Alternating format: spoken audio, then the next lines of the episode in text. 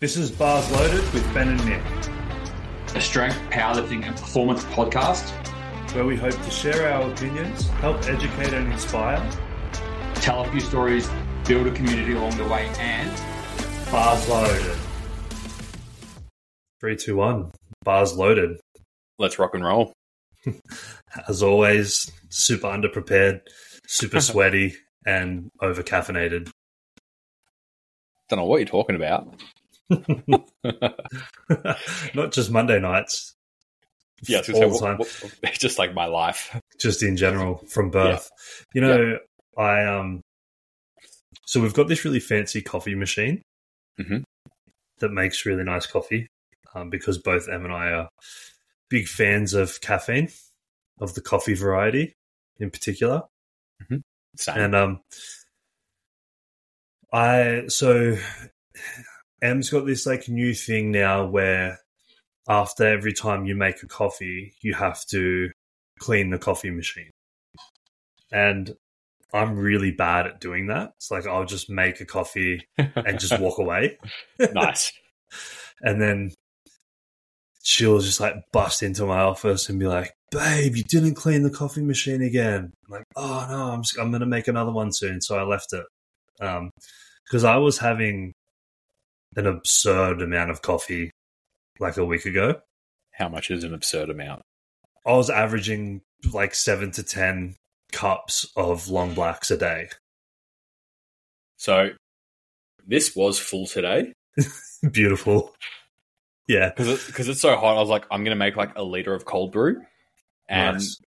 the very small amount left in here is all I have left from. That's it. Said nice. liter. And that wasn't my only coffee either. I had hot coffees too. well, I yes. had a double espresso when I trained, so yeah. Nice. Yeah, so I so there was like this ongoing battle for a couple of weeks of me not cleaning the coffee machine and then Em trying to force me to clean the coffee machine after every time I made a coffee. Mm-hmm. And then she actually said to me this week, if you're not going to clean the coffee machine after you make it, I'm banning you from making coffees. Does that mean oh. she's just going to make coffee for you? Well, that's what I suggested, and it didn't go down very well. Yeah, I don't think it would have. no, trust me, it didn't. So now what's happened is today I got in trouble this morning for making a coffee when I got home from the gym and not cleaning the coffee machine. Mm-hmm. So then I was kind of like a little bit gun shy to make any more coffees for the rest of the day. Because it's like, oh, I don't really want to get in trouble again. And I know, like, it's all well and good to say I'll clean it, but I know I'll forget. So I just kind of didn't. Mm-hmm. Um, and you know, like the Super Bowl was on, so I was doing that, and I was doing my programming at the same time. And to be honest, like I just didn't make any coffees. So I had two coffees this morning when I got home from the gym, one before. That's the only coffee I've had all day, except for the one that I have right now. And before this podcast, I had the biggest migraine. And um, I was like, oh, Emma, I've got a massive headache. I'm going to have to take Panadol, I think. And she's like, well, you haven't had much coffee today. Maybe you have caffeine withdrawals. well, I've had four. Like, do you reckon I do you really think I'd be having withdrawals off four? And she's like, probably. So before the podcast, I actually made a long black, sculled it, yeah. made another one, which is the one that I have here. And guess what? I have zero Go headache. On. You're a fiend. No headache. I'm addicted to caffeine and I'm not ashamed to say it. Well, I was having this conversation with one of the guys at the gym the other day, and he was like, he's like, yeah, like, you know, if you're having a, a double espresso, you know, like it's either meaning that you've got a hard session or you've got legs. So I'm like, well, yeah, I'm like that, or I'm just, you know, a caffeine addict. He's like, well, yeah, that's that. I said, well, you know, at the end of the day, it was that, it was, you know, it's either caffeine or meth. And caffeine's healthier.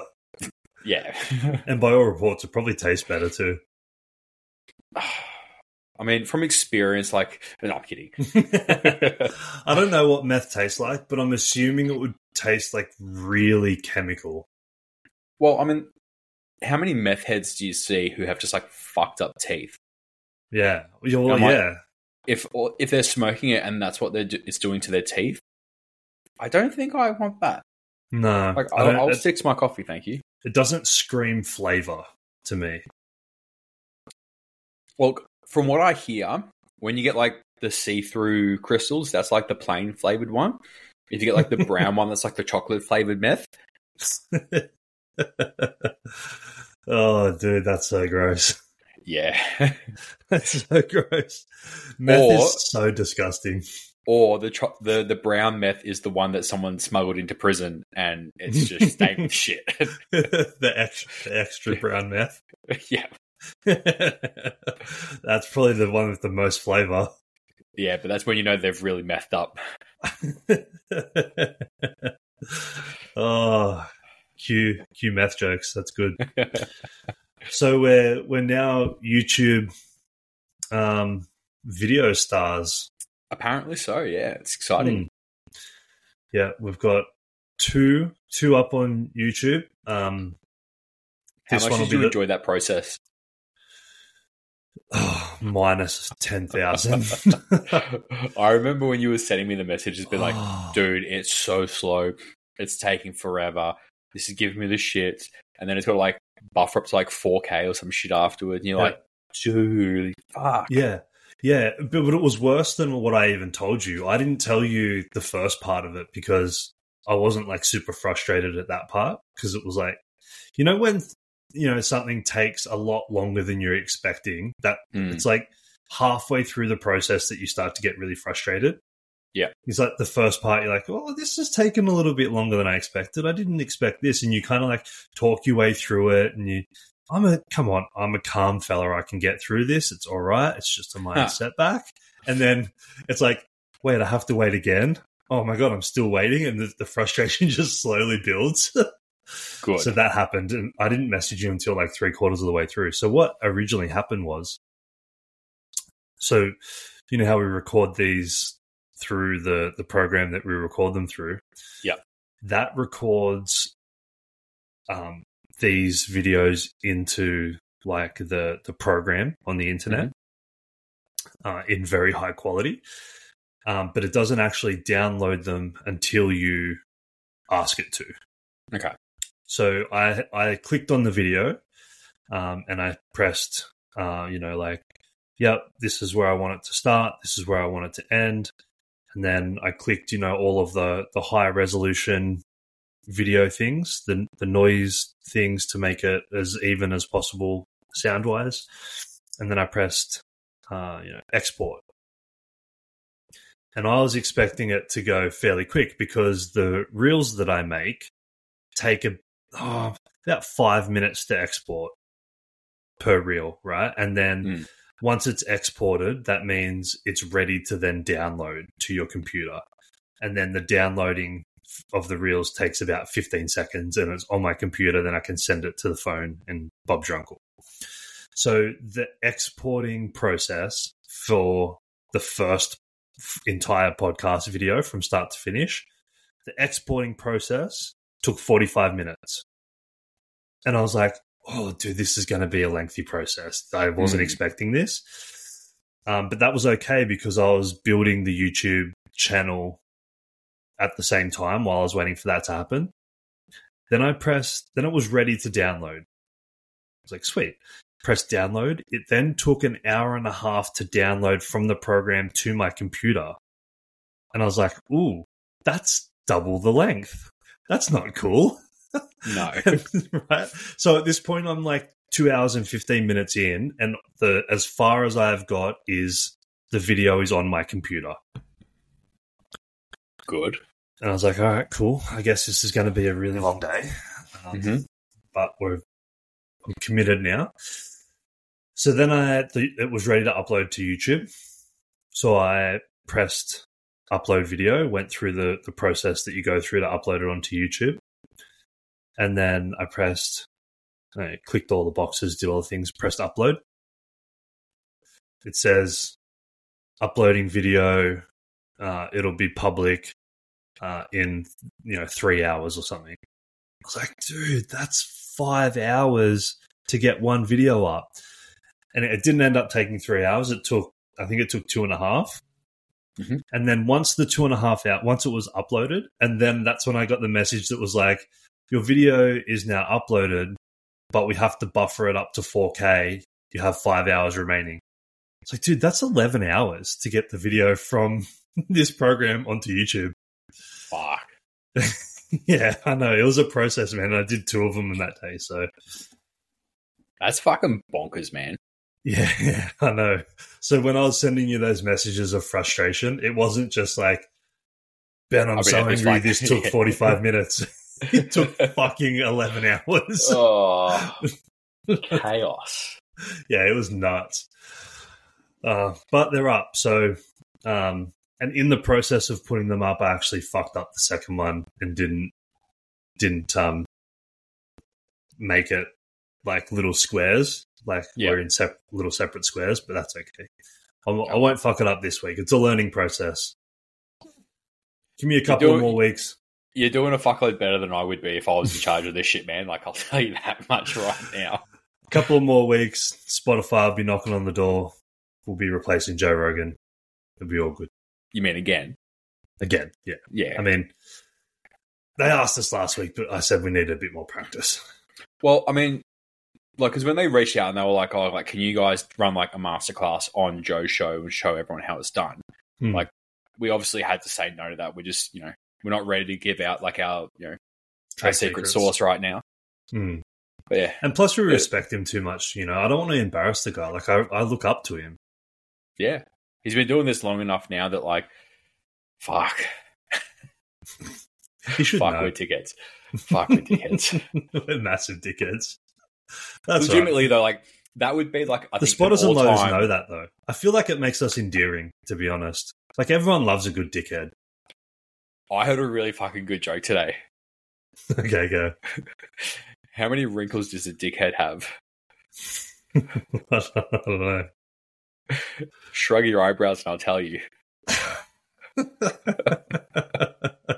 like, yes. oh, look, I have heaps. When I was younger, Good. when I was mm-hmm. younger, I never had those. Dude, I've had them since I was like fucking 18. It's fantastic. I'm getting so old. I'm all for it. Oh my!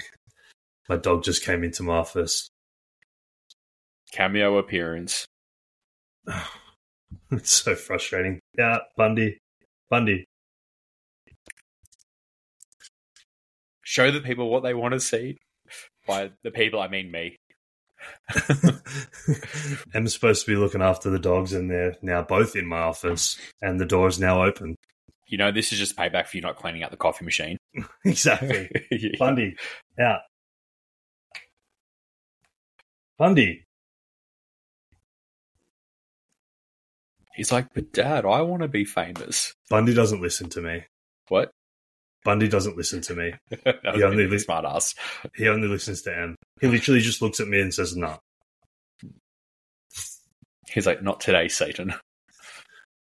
Yeah, I, I guess if you if you can hear background noise, it's just Em cooking. I guess that's just gonna how we're gonna roll today. I can't hear anything, man. Today's been fantastic, hasn't it? What a good start. I think you were ready to like fucking throw your computer at the wall. Did you see me throw my headphones at the ground? Yeah, I, I did. I did. I'm like, oh, I'm like, he's fiery tonight. Is that the first time you've seen me have a tantrum? I think so. Yeah. Yeah. Well, funny story. I almost had an incident of road, road rage this morning. Oh, tell me more. Yeah, I haven't told you this yet. This was at four, about quarter past four this morning Yep. on the way to the gym. Mhm. I, um, so I live on a really long straight street, but about 200 meters up. So it's a long straight hill. Mhm. And about 200 meters up the hill from my house, it kind of dips and then goes back up the hill. So there's, there's like a 50 meter spot at the bottom of the hill where you can't see if there's any cars coming because they go like under the road line and then back up and over. Mhm. But it's like it's like 200 meters up the hill from my house. So it's a it's a ways away enough that if there's a car in there, I can still reverse out of my driveway and drive away very easily before they even get anywhere close to my car. Yeah. unless they're going just way, way, way too fast, which does happen.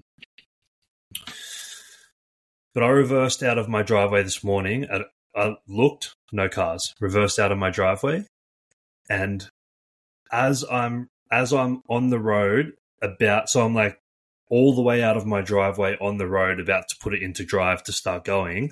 This car just zooms past me, zooms onto the other side of the road to go around me to get in front of me and keep going down the street. And about three houses down is the bottom of the hill where there's a stop sign. So like Hmm. they're not zooming far. They're just three more houses, stop sign, then it's a T intersection. You've got to like you got to stop anyway, right? Yeah. That pissed me off hard because I was like, Hmm. I didn't even see this guy until he was literally in front of me, and it scared the crap out of me because I was like, holy crap, like. What was that? I thought I nearly Hmm. ran into him. So then I just got on my horn and just was like, and didn't get off the horn all the way until the stop sign, Hmm. which I'm sure my neighbors loved at quarter past four in the morning. I'm sure they did as well. Thinking back probably wasn't the smartest thing to do. Heat of the moment, right? Yeah. And then he stopped at the stop sign. I pulled up behind him. He turned turned left. I turned left, and then you kind of go another 500 meters down this road. and It comes to traffic lights. We both stopped at the traffic lights. We are both turning left. I was behind him, and then he turned. The traffic light went green. He turned left. I turned left. He pulled into the left lane. I pulled into the right lane.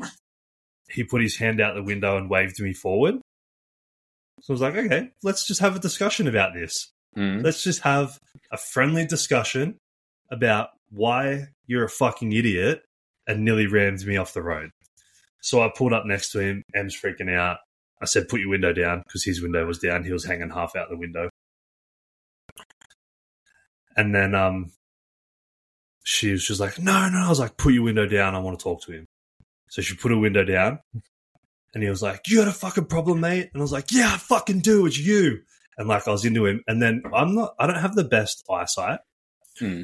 So I'm like squinting because I don't wear my glasses when I go to the gym. I'm like squinting out. I'm like, it's pitch black. Quarter past four in the morning. Like, wait a second, I know this guy. And he's like, pull over then, pull over then. This big Islander guy. And I'm like, Mark, is that you? he's like, yeah. And I'm like, hey, dude, it's Nic. And he's like, oh, oh, oh sorry, man. Sorry, sorry, man.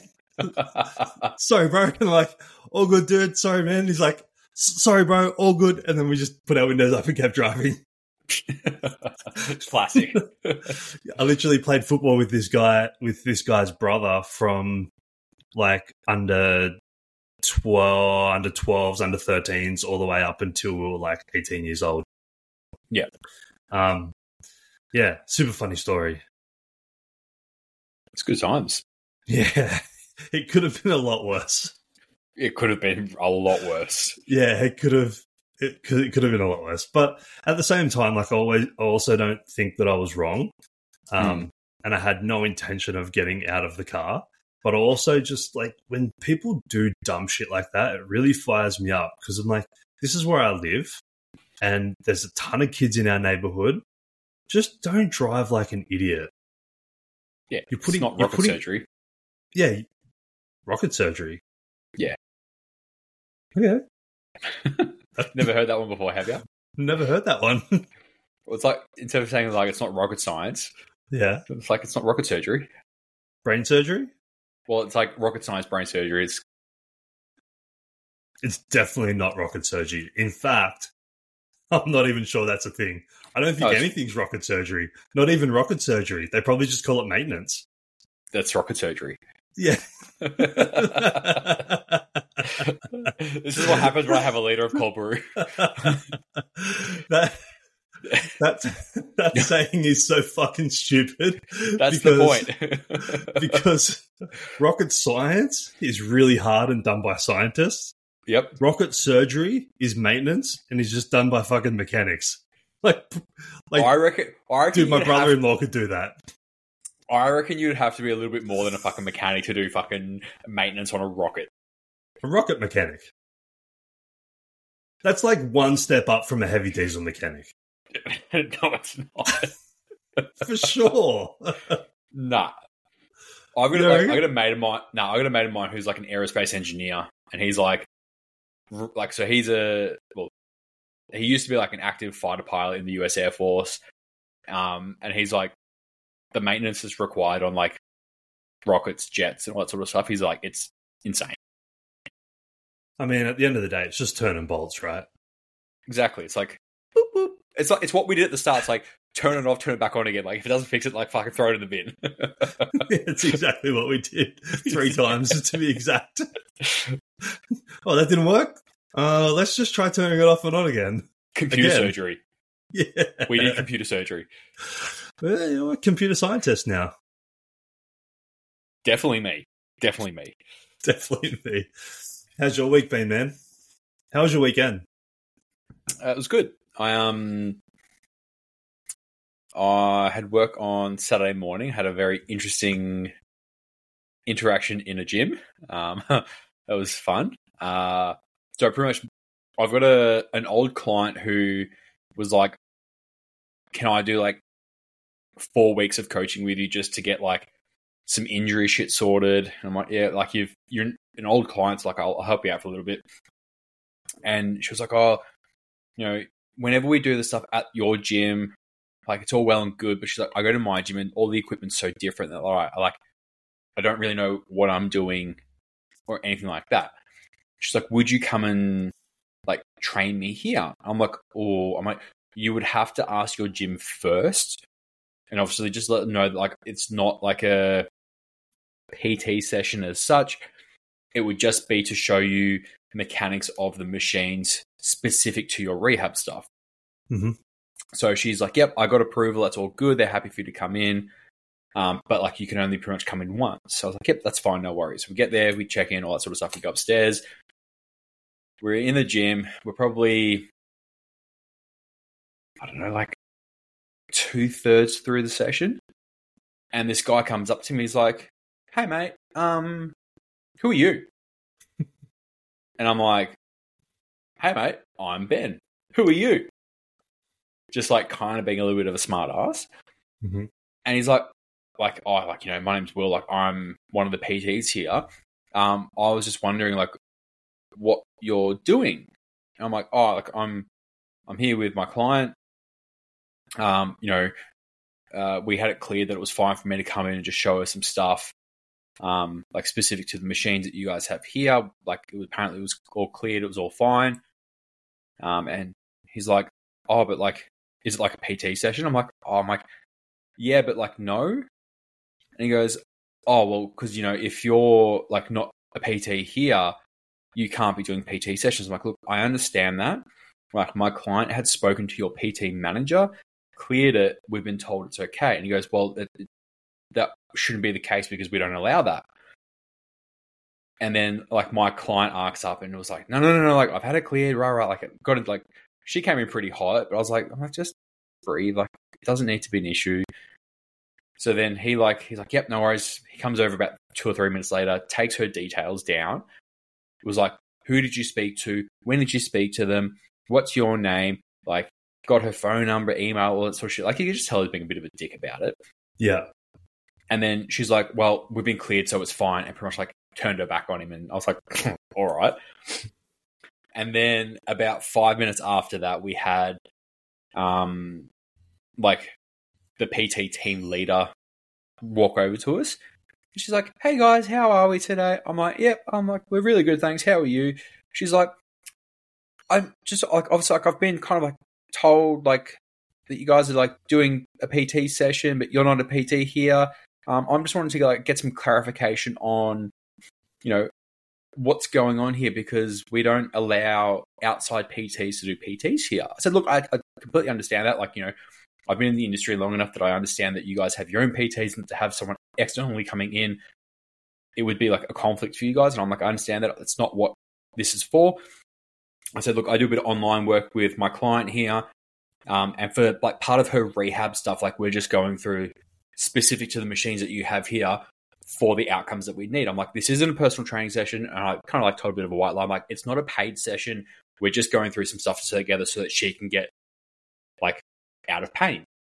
And she's like, oh, that's that's. She's like, that's fine. Um, she's like, you know, we we allow Allied Health to come in and do like a free session with a client if their clients train here. I'm like, amazing, like that's fantastic. And she's like, so what sort of allied health are you? And I'm like, I'm like, oh, I'm like, do I kind of lie or do I just like tell the truth a bit? So like, I was like, I'm going to do a bit of both. So I said, I'm like, look, I um, you know, I, I specialize in like post rehab strength and conditioning. Um, but I'm also like a massage therapist, which isn't a lie, but just kind of like made it sound a bit fancy. She's like, oh, that's fantastic. Like, you know, whereabouts are you based? How long have you been doing it for? Got chatting to her, like, just pretty much like buttered her up. And then my client like starts like chiming in. I'm like, I'm like, shut the fuck up. Like, it's fine. and then like I look back to the, the team and I'm like, you know, thank you so much for having us today. Like, I like, I, you know, apologize for the miscommunication a little bit earlier on. Um, like, obviously, like this was like a one off. So, like, you won't see me again, but like, I, I appreciate you like having me and like being really understanding about this whole situation. Rah. And then like went up to the original PT that came over and spoke to us. I was like, "Hey mate, like you know, apologies for the misunderstanding a little bit earlier today, um, but you know, I appreciate your patience having us in here." Rah rah. Shook his hand, walked out, and we're walking out. My clients are like, "Oh, they were so rude." I'm like, "No," I'm like, I'm like they're just doing their job. So that was yeah, that is interesting. Good on that guy for coming up and talking to you. That was a PT. Yeah, fucking because that's like obviously that's something that happens a lot. Well, in, it was like it was like a full health, health club. Yeah, it's like a full. It was like big, one of those like big community gyms that has like the pool, the daycare, yeah. like the whole fucking like the basketball court. Like it was a it was like a rec center sort of thing. Yeah, yeah, it happens so much in big box gyms, and being someone that's managed them for a long, long time. Yeah, one of the things that I hated the most was when PTs would come into my office and be like, "Oh, there's this guy out on the gym floor training someone." I'm like, "Well, tell him to stop." Mm. Like it's, it's your gym. You're you're the PT. Like that's your space. You do you need me to come and tell people to stop doing that? Like you you could just go up and just be like, "Hey man, what, like what are you up to?" Like I'm a PT here. I pay to use this space. You know, I don't really appreciate you just doing it for free when you're you're not you don't actually work here. Yeah, you can't do that.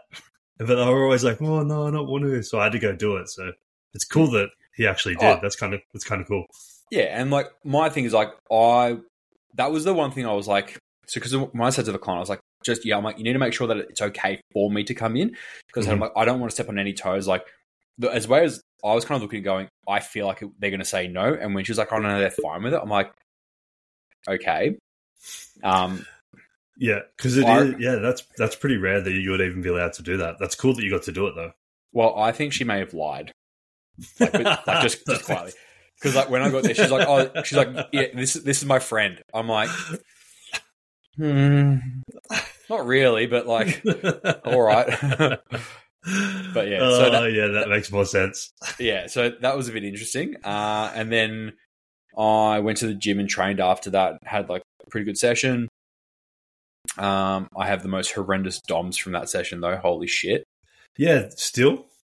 Yeah, like work, like I woke up this morning. I'm like, my abs. I'm like, I can't like actually like sit up out of bed. I had to like roll into my side and like push myself up. What did you do with your abs in that session?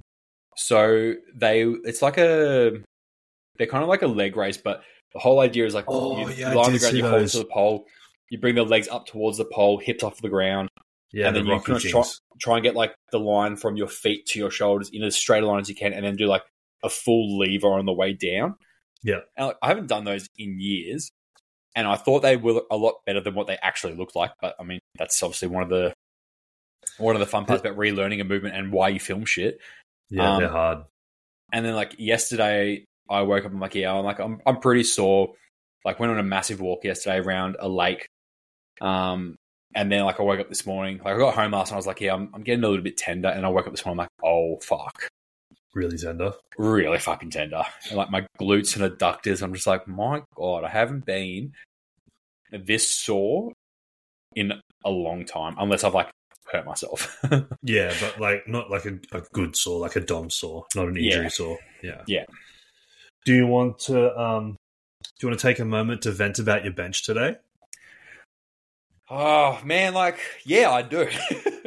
so do it, do it. Like I was warming up, and I was, you know how those days when you're like, yeah, like I'm not quite feeling it, so you kind of really go with the expectation, and then like you kind of you spend a bit of extra time like making sure that you've ticked all your boxes, and then you, you like you're like, oh, I've, I've got a heavy set today, so I'll be sensible and I'll actually set my face savers to like the correct height, which like for me, like obviously like my range of motion's not huge on my bench. But if I set them properly, it's like any like if I lose position, like I can clip them really easy. And that's what fucking happened to me today. Yeah. So like I, I've unracked my tops and I was just like, oh I'm like, I did my first rep, and as soon as I did that first rep, I'm like, oh, I'm like, I'm, I'm like, daddy's fucking home. I, I was, I was so ready. I did like my first rep, came off the chest so easily. I did my second rep. I'm like, oh, I'm gonna fucking shit this in.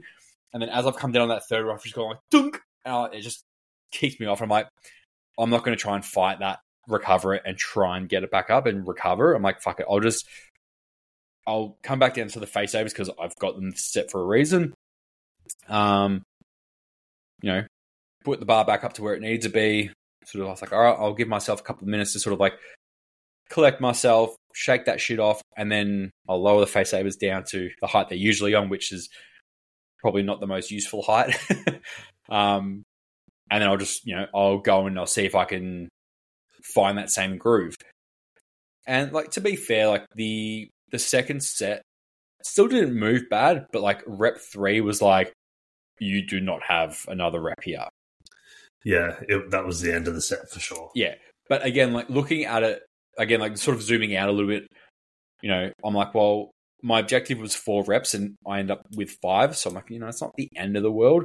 It just mm. wasn't all in the one set like I kind of wanted it to be. But I I think I had the strength for it. I think it, I just was a little bit taxed after that first yeah, first I round. So too. I think that was probably just like an RPE seven with a misgroove, to be honest. At least, yeah. I'd probably go about a six point five with a misgroove. Like I definitely think you probably could have hit that for ten. Like if really, if you just really wanted to, but you just didn't feel like it today. If I had a slingshot on easily. No, I just reckon without it. Like I reckon you probably could have done it last impress, but it was just that face saver that that stuffed the whole thing up, man. Yeah, just, that that little bit of a misgroove, like just killed otherwise, it. Otherwise, it wouldn't have it wouldn't have even been a challenge. oh, I hate you sometimes. but the rest of my session went well.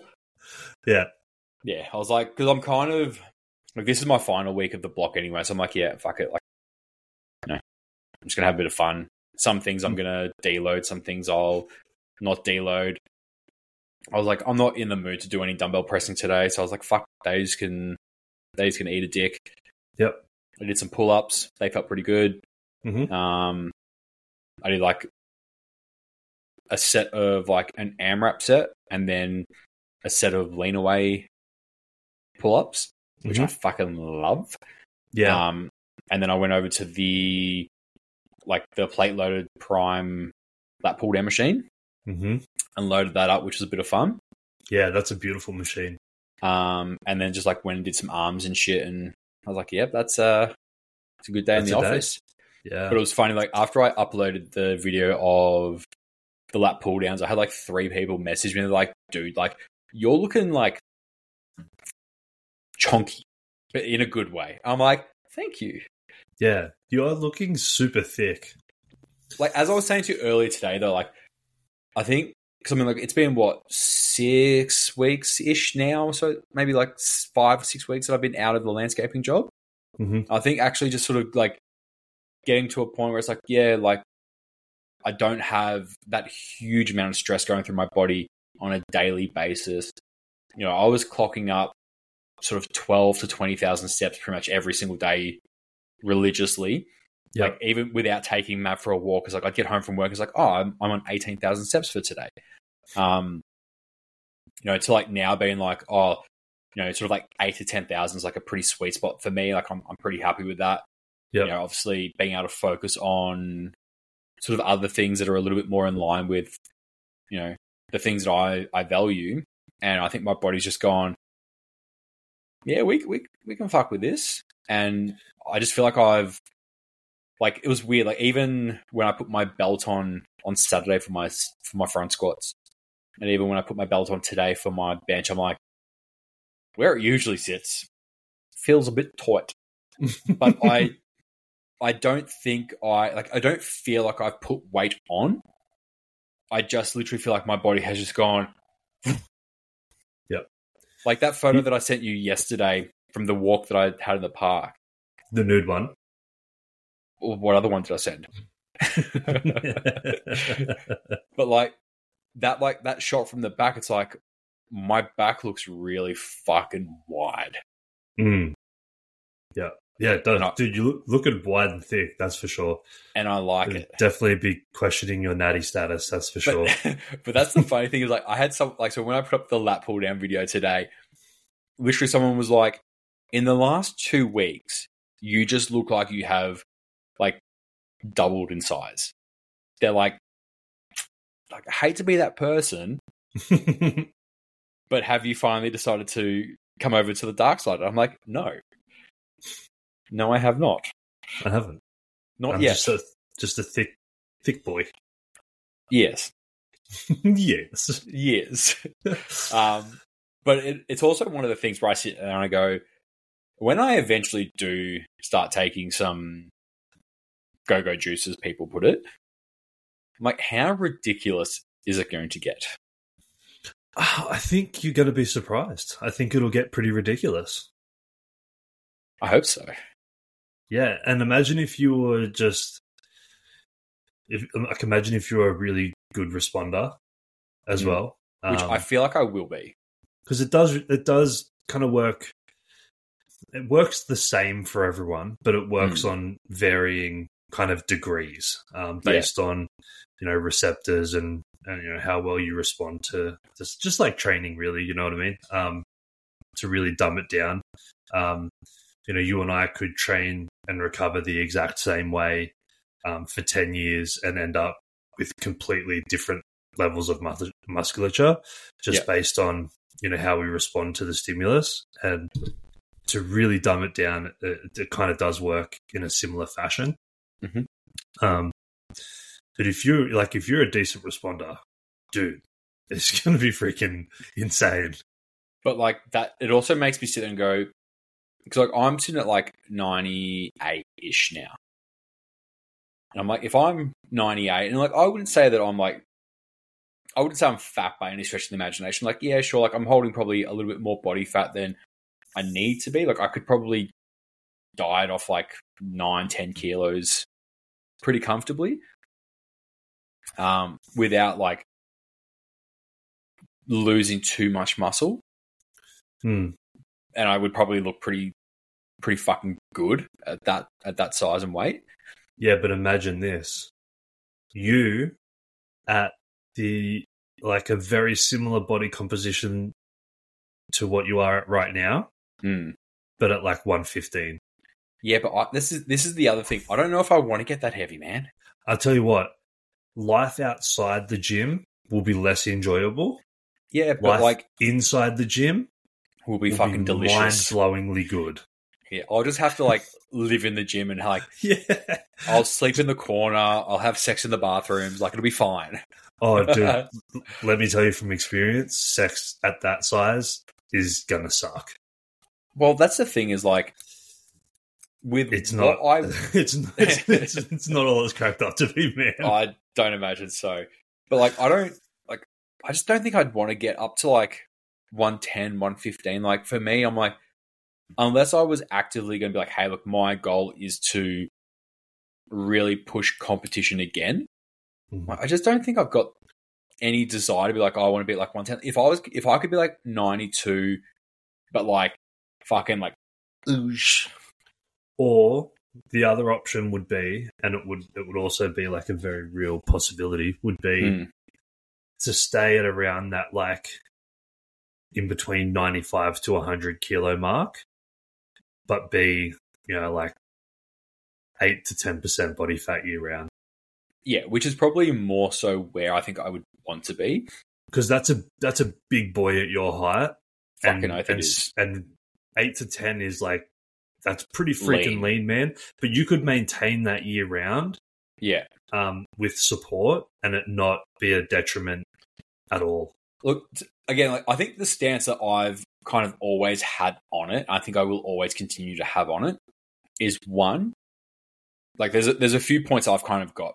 Number one is I'm like, I still don't think I'm strong enough to justify drugs, which I think is a hill I will always die on. Mhm. I'm like, I think a lot of people jump on gear way too quickly. Oh, 100% they do. Absolutely. The other point is like, what are my bloods showing? Like, if my natural test isn't dropping, I don't really see the need for me to continue. Well, to to try and like pursue other avenues. Like, I think I would look at it purely from a perspective of TRT, of going, hey, look, I've got a a steady decline of my testosterone over the last 12, 18 months. Um, you know, like, and I actually go to a doctor and be like, hey, look, you know, here are test results that like that show the decline like this is the rate that i'm looking at and actually look at getting proper trt not some you know fucking backyard shit off some dipshit in the bathrooms Bathtub job. Yep. Hmm.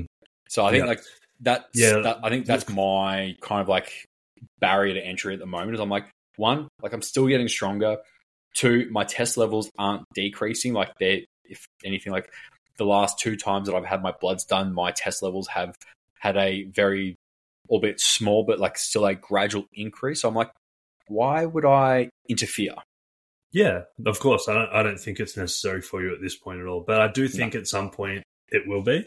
oh Um, 100% Not necessary, um, but I think at some point it would become i um, I, st- a, I still a huge benefit.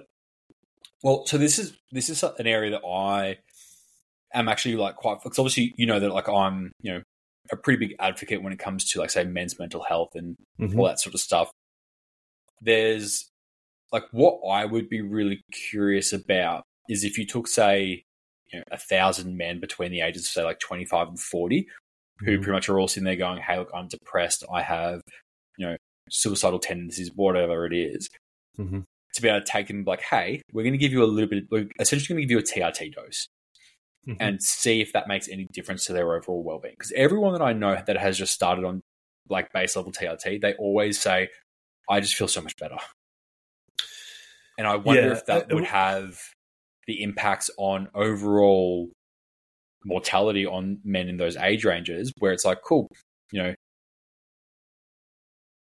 it's an option.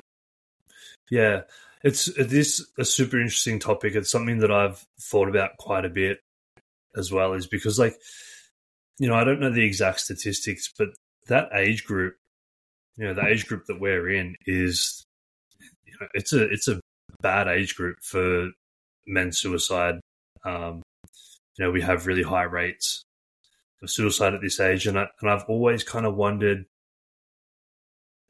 This is the age group where our, our natural testosterone does to start to dwindle, and all of the things that come along with the lowering of testosterone, the sleep, the like the bad sleep, the anxiety, the depression, the sore joints, the uh, irritability, the low sex drive, all of the stuff. Um, Yeah.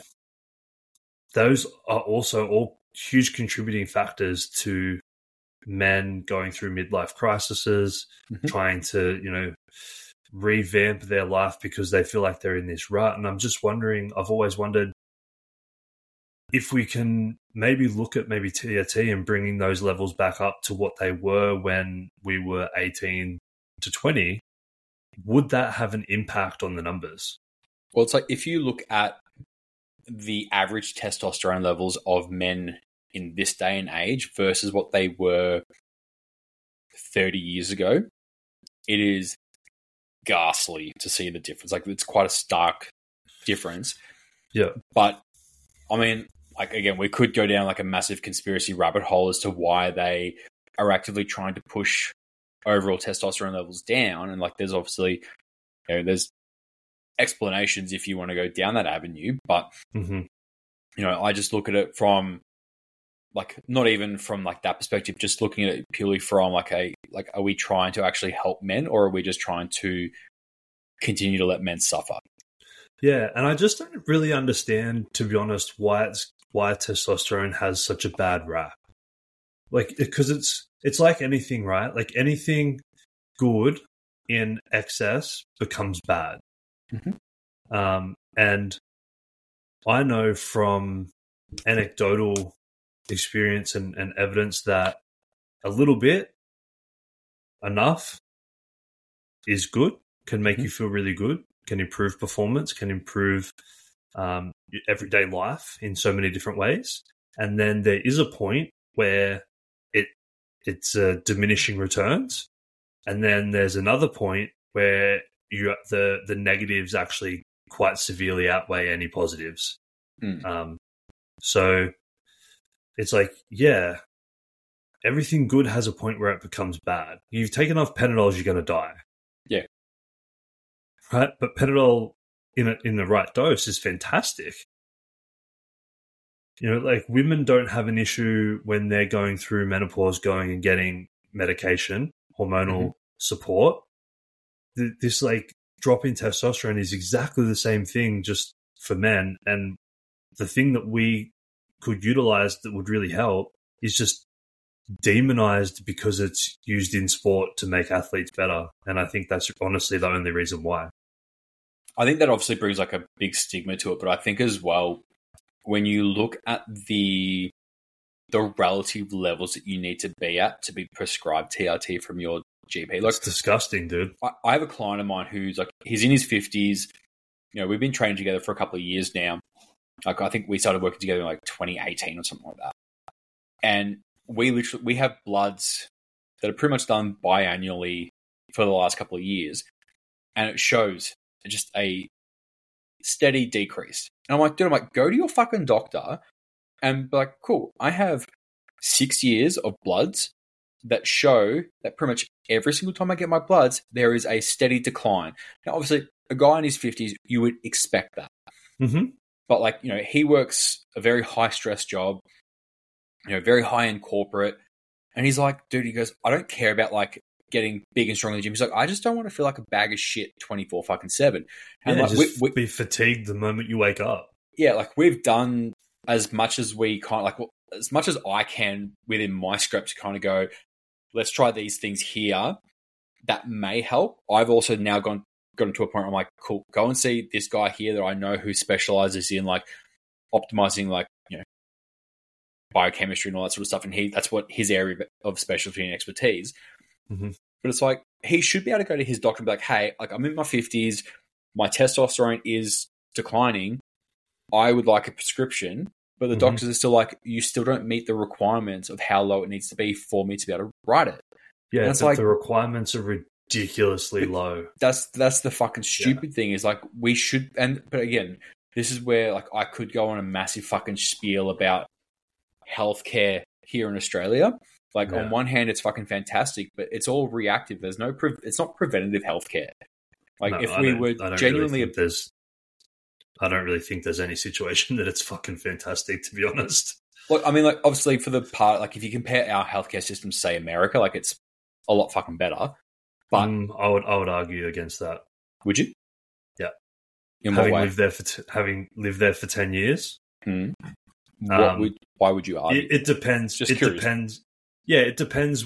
Um, I guess the situation that you're in as to like what your perception of if it's better or not. If Hmm. you don't have private healthcare in America, you're pretty fucked. Yeah.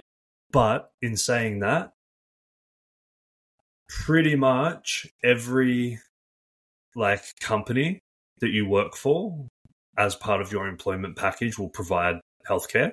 Okay. he- Healthcare benefits. So if you're gainfully employed, there's a 99% chance that you have healthcare provided through your employer. If you you then also have the option to purchase private healthcare, which everyone over 30 in Australia has to do anyway, otherwise you get taxed, out the ass for not having it. So it's not any cheaper here than it is there once you hit 30 because you have to have it in both.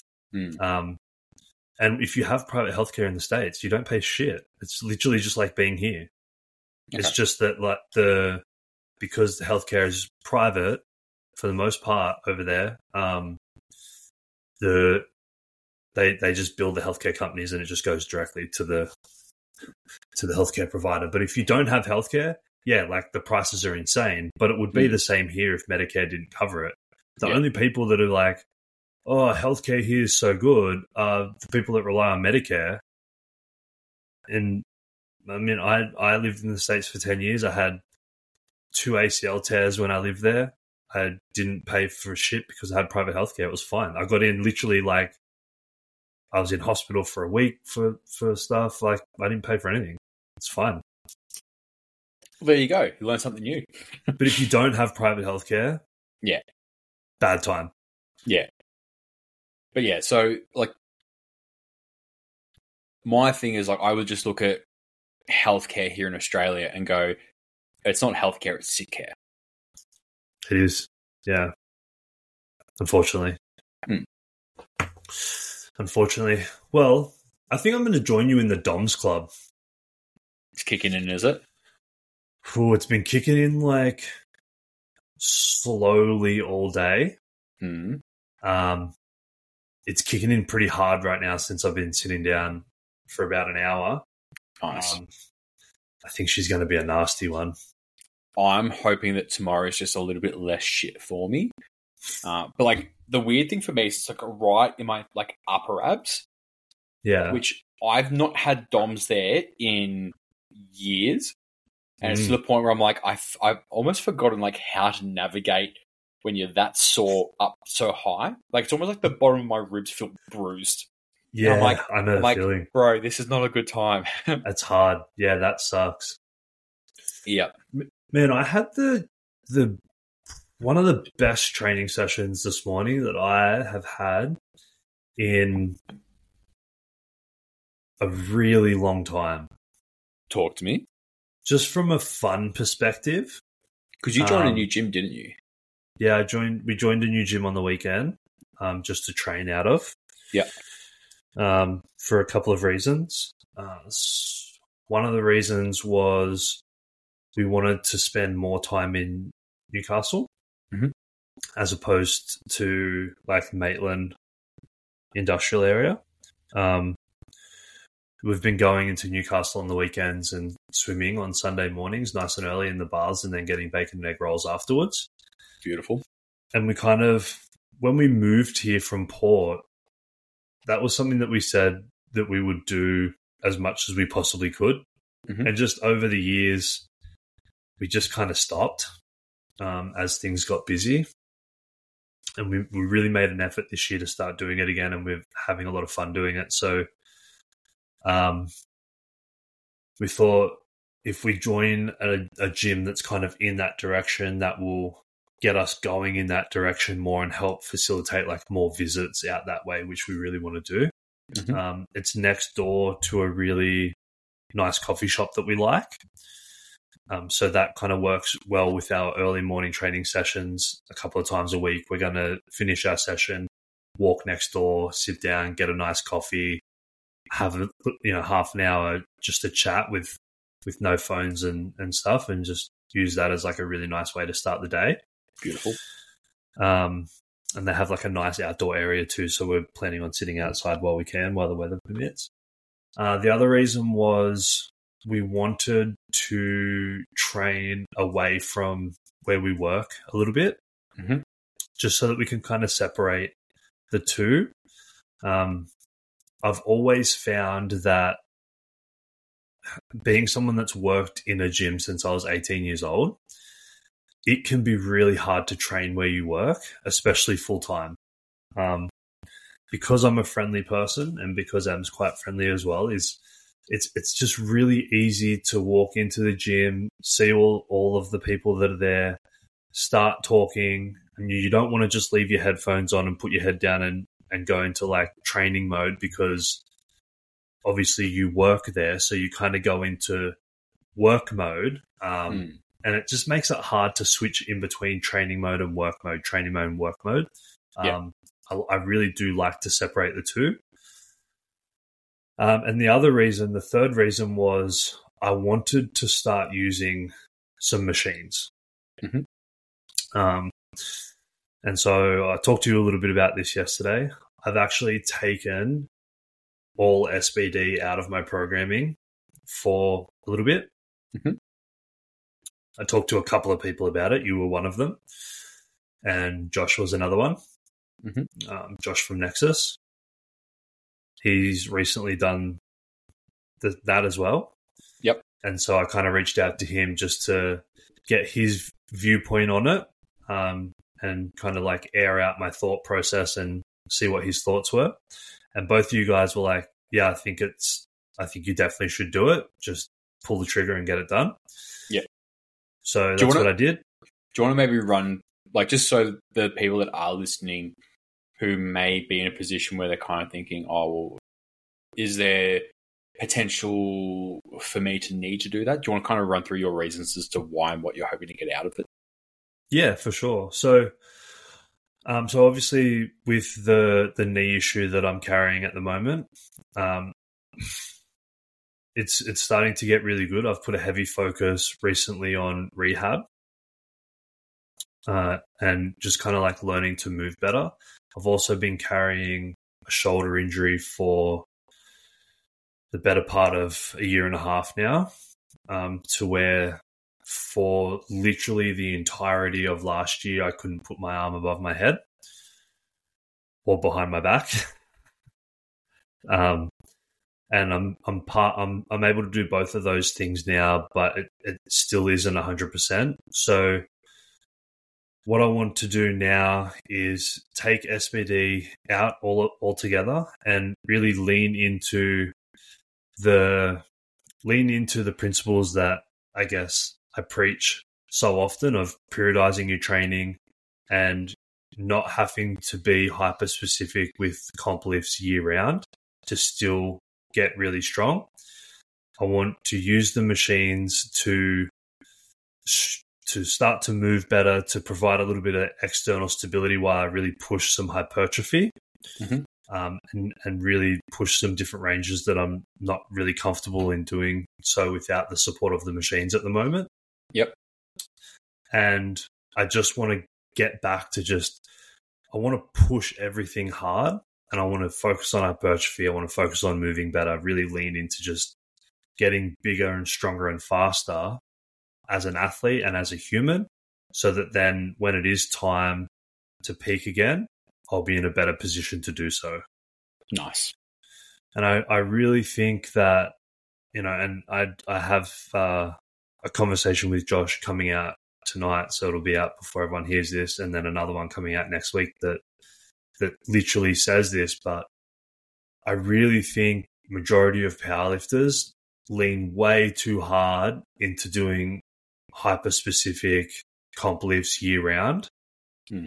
And I'm not sure if that's um, because they're scared to go away from it because they think if they go away from it, they're going to get worse at it, or if they're worried about you know public perception of moving away from it, or if they're just unaware of the benefits of doing so, or maybe a mixture of all three. From my experience, I would probably say it's probably a mixture of all three, but also that, you know, potentially even some of the newer powerlifters or the guys who've been doing it for like 15 years and that's all they know, with having so much of their identity wrapped up in, oh, my name is whatever it is, I'm a powerlifter. Mm-hmm.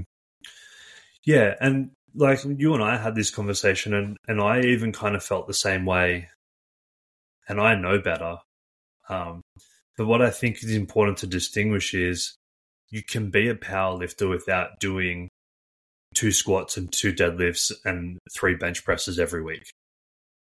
Like that, it's not like you can still be a powerlifter and periodize your training to work on other qualities when you're when you're not in a competition prep or you don't have a competition on the horizon. And in fact, I think you should do that. To be honest, though, I think it's just boils down to a massive scarcity mindset for a lot of athletes.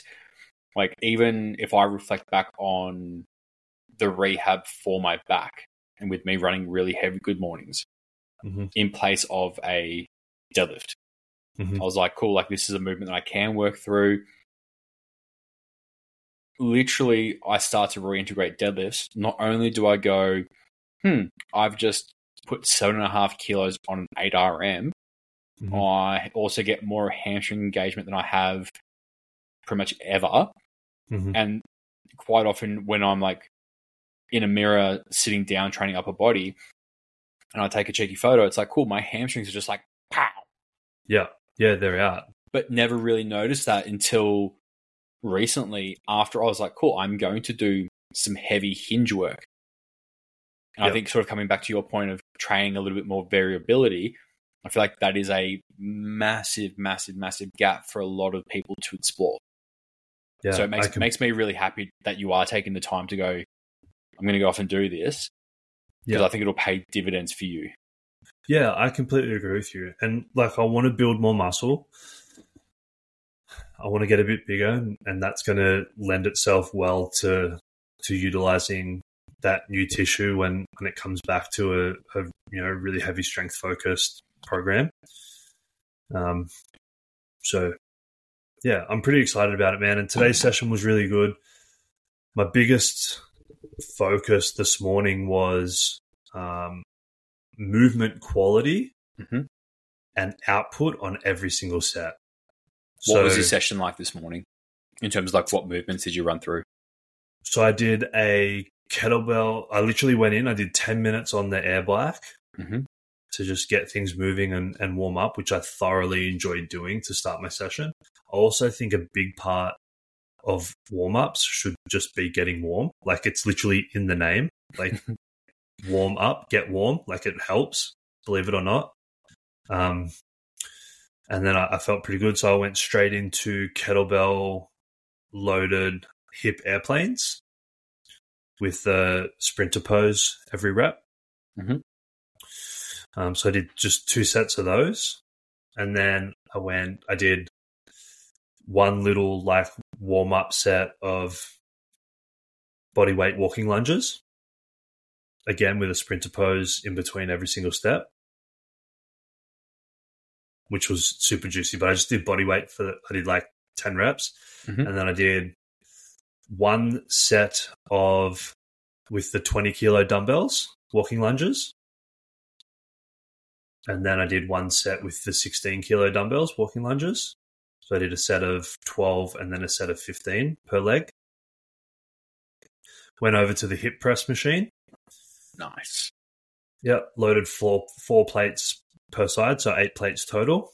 Mhm. Did a set of twelve. Took two plates off. Did a set of seventeen. That was insanely fun Mhm. and juicy as like my quads were just like so full. I had veins all the way up my calves into my quads, which I was like, this is super cool. Mhm. Um, straight from that, I did a set of dumbbell RDLs. I did seven reps with 80 kilos in each hand. And then I did a set of 12 with 60 kilos in each hand. And then I did a set of li- I limped up the stairs. Emphasize limped because by this stage I was completely cooked. Mhm. I did a set of lying hamstring curls, a set of 15, and then I did another set of lying hamstring curls, 20 reps, and then I did a set of weighted 90 degree hip extensions, and then I did a set of body weight 90 degree hip extensions. Nice. That was it. 12 sets total, Mhm. not including the hip airplanes. Yep. And literally, my focus was every single set one to zero RIR, but movement quality in everything. I wasn't Yeah. sacrificing movement quality to get any extra reps. And 12 sets was all I needed. I was completely fried. Like my legs were proper shaking and I was drenched in sweat. Mhm. And I was like, I'm just going to have to sit on this bench for 10 minutes before we get in the car because I'm just not even sure that I can walk there. Yeah. It was fantastic. Amazing. Yeah. It was just a really fun session. And I enjoyed it a lot. So Nice. I look forward to seeing how how you go in this little block over the next couple of weeks and sort of see if that as much as I hate the term, like if the motivation is still as high as it is in like three, four, five weeks time. fuck, there were- we've had some technical difficulties today, but we'll get through it. Tomorrow's going to be fun for me putting all this together. Well, um, I apologize to everyone who's listening. This has been painful. It is what it is, man. Yeah, it's all good. I'm trying not to get frustrated. Woosa. it's testing me, that's for sure. Oh, I fucking know it is. Can you see the color of my face changing? yes. Oh, good.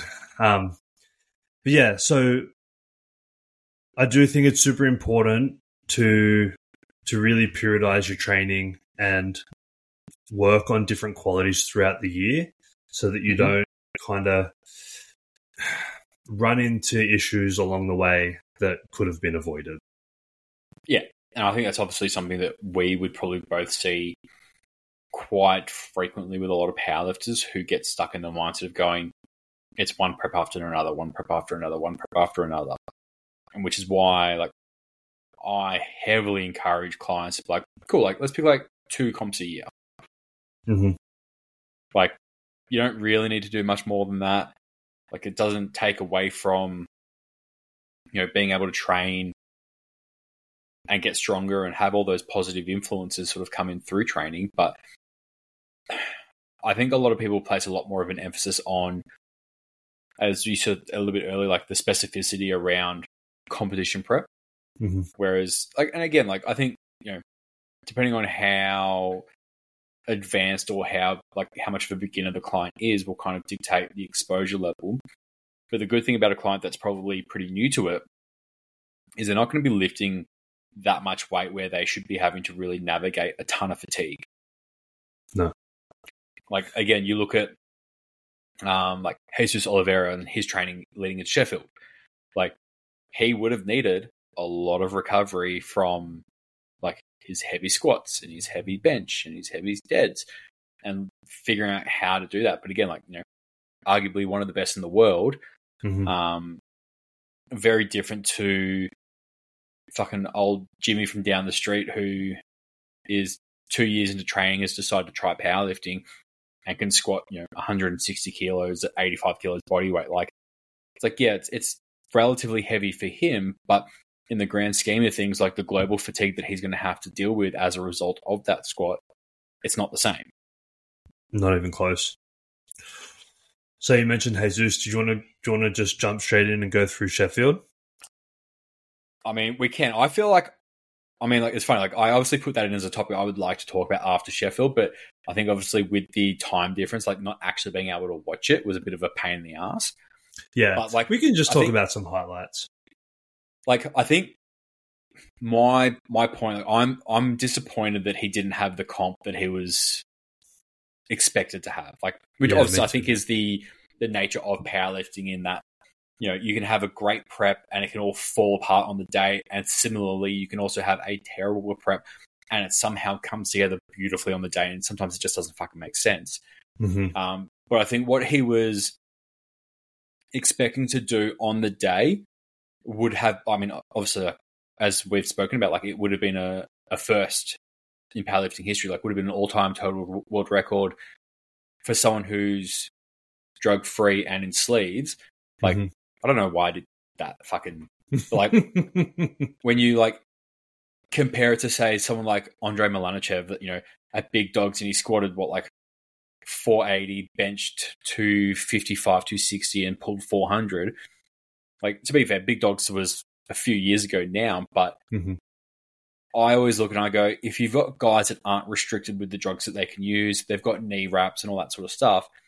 How are they not so much further in front of guys in sleeves? Like that's just always a, a thing I've always been like really fascinated with. Also, like this is by no means me going. I don't think that he is drug free. Like, I think if if that's the fed he's competing in until a blood test or a urine test or any sort of drug test suggests otherwise, you know, he kind of has that that status. But I'm like, it always fascinates me watching those guys. I'm like, oh, cool. You compete in sleeves and you're out squatting the guys that are, that are squatting in wraps. Yeah, it's crazy. you compete in a tested fed and you're out totaling guys that don't have to worry about drugs. And I think coming back to the point that he's just a fucking freak of an athlete. Um, but I think my thing is I was just really I was disappointed to wake up on Sunday and be like, oh, he didn't even place. Like that Yeah, I know. And, I was I could having only this. imagine sorry, go on. No, go finish your sentence. I was gonna say like I was just like I couldn't like obviously like me waking up and going, Oh well that was a bit disappointing. Like I could only imagine how shattered he must fucking feel as well, given the work that he's put into his prep.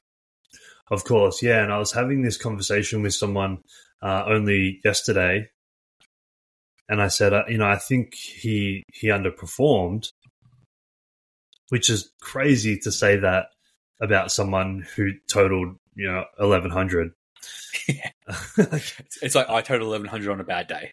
on a bad day. But you know, the the guy that I was talking to about it was like, no, I don't think he underperformed. You know, he totaled eleven hundred, and you know, he he missed a couple of lifts. I think he went five five for nine or something like that. Mm. Um, but he had a great prep, and you know, he did this, and it just didn't go to plan on that. I was like, well, that's that exactly is what underperforming is. So, Yeah. you know, what you just described is him underperforming, like albeit a ridiculously high total. It's it's not you know what he was capable of on the day, or you know what Mm. what we think and what he think he was capable of on the day, which is wild to say. Um, but to be honest, man, I hope that this just lights a bit of a fire under him, and he comes back next time and just does something even more wild. Because some of those lifts that he did, that he posted during his prep, man, they were like that was some big numbers, and they they almost looked effortless. But I mean, like this is always the aspect of competition that I find really interesting is when you're in training and you're in your your home gym, home turf, you don't have the same pressure that you do like leading to it. Because I mean, for example, if you look at the highest payout for that comp, Mm. it was for that the female Polish girl that won. She got a forty thousand British pound payout for that, which is fucking insane hmm like obviously if we're thinking sport at a global level it's not that much but for powerlifting that is so much money Yeah, that's a lot for powerlifting. like that essentially could be like hey well there's you know there's a year salary for you to now go and prep for sheffield next year to go and win next year. Hmm like there's 70 grand you don't have to work this year. Just go train full time be an, be an athlete. Yeah. like and i think Yeah, that's the really exciting wild. part. Yeah like this, the exciting part as like as far as powerlifting goes on a global scale it's like cool. There is now an option that she could turn and go hey i'm a professional powerlifter.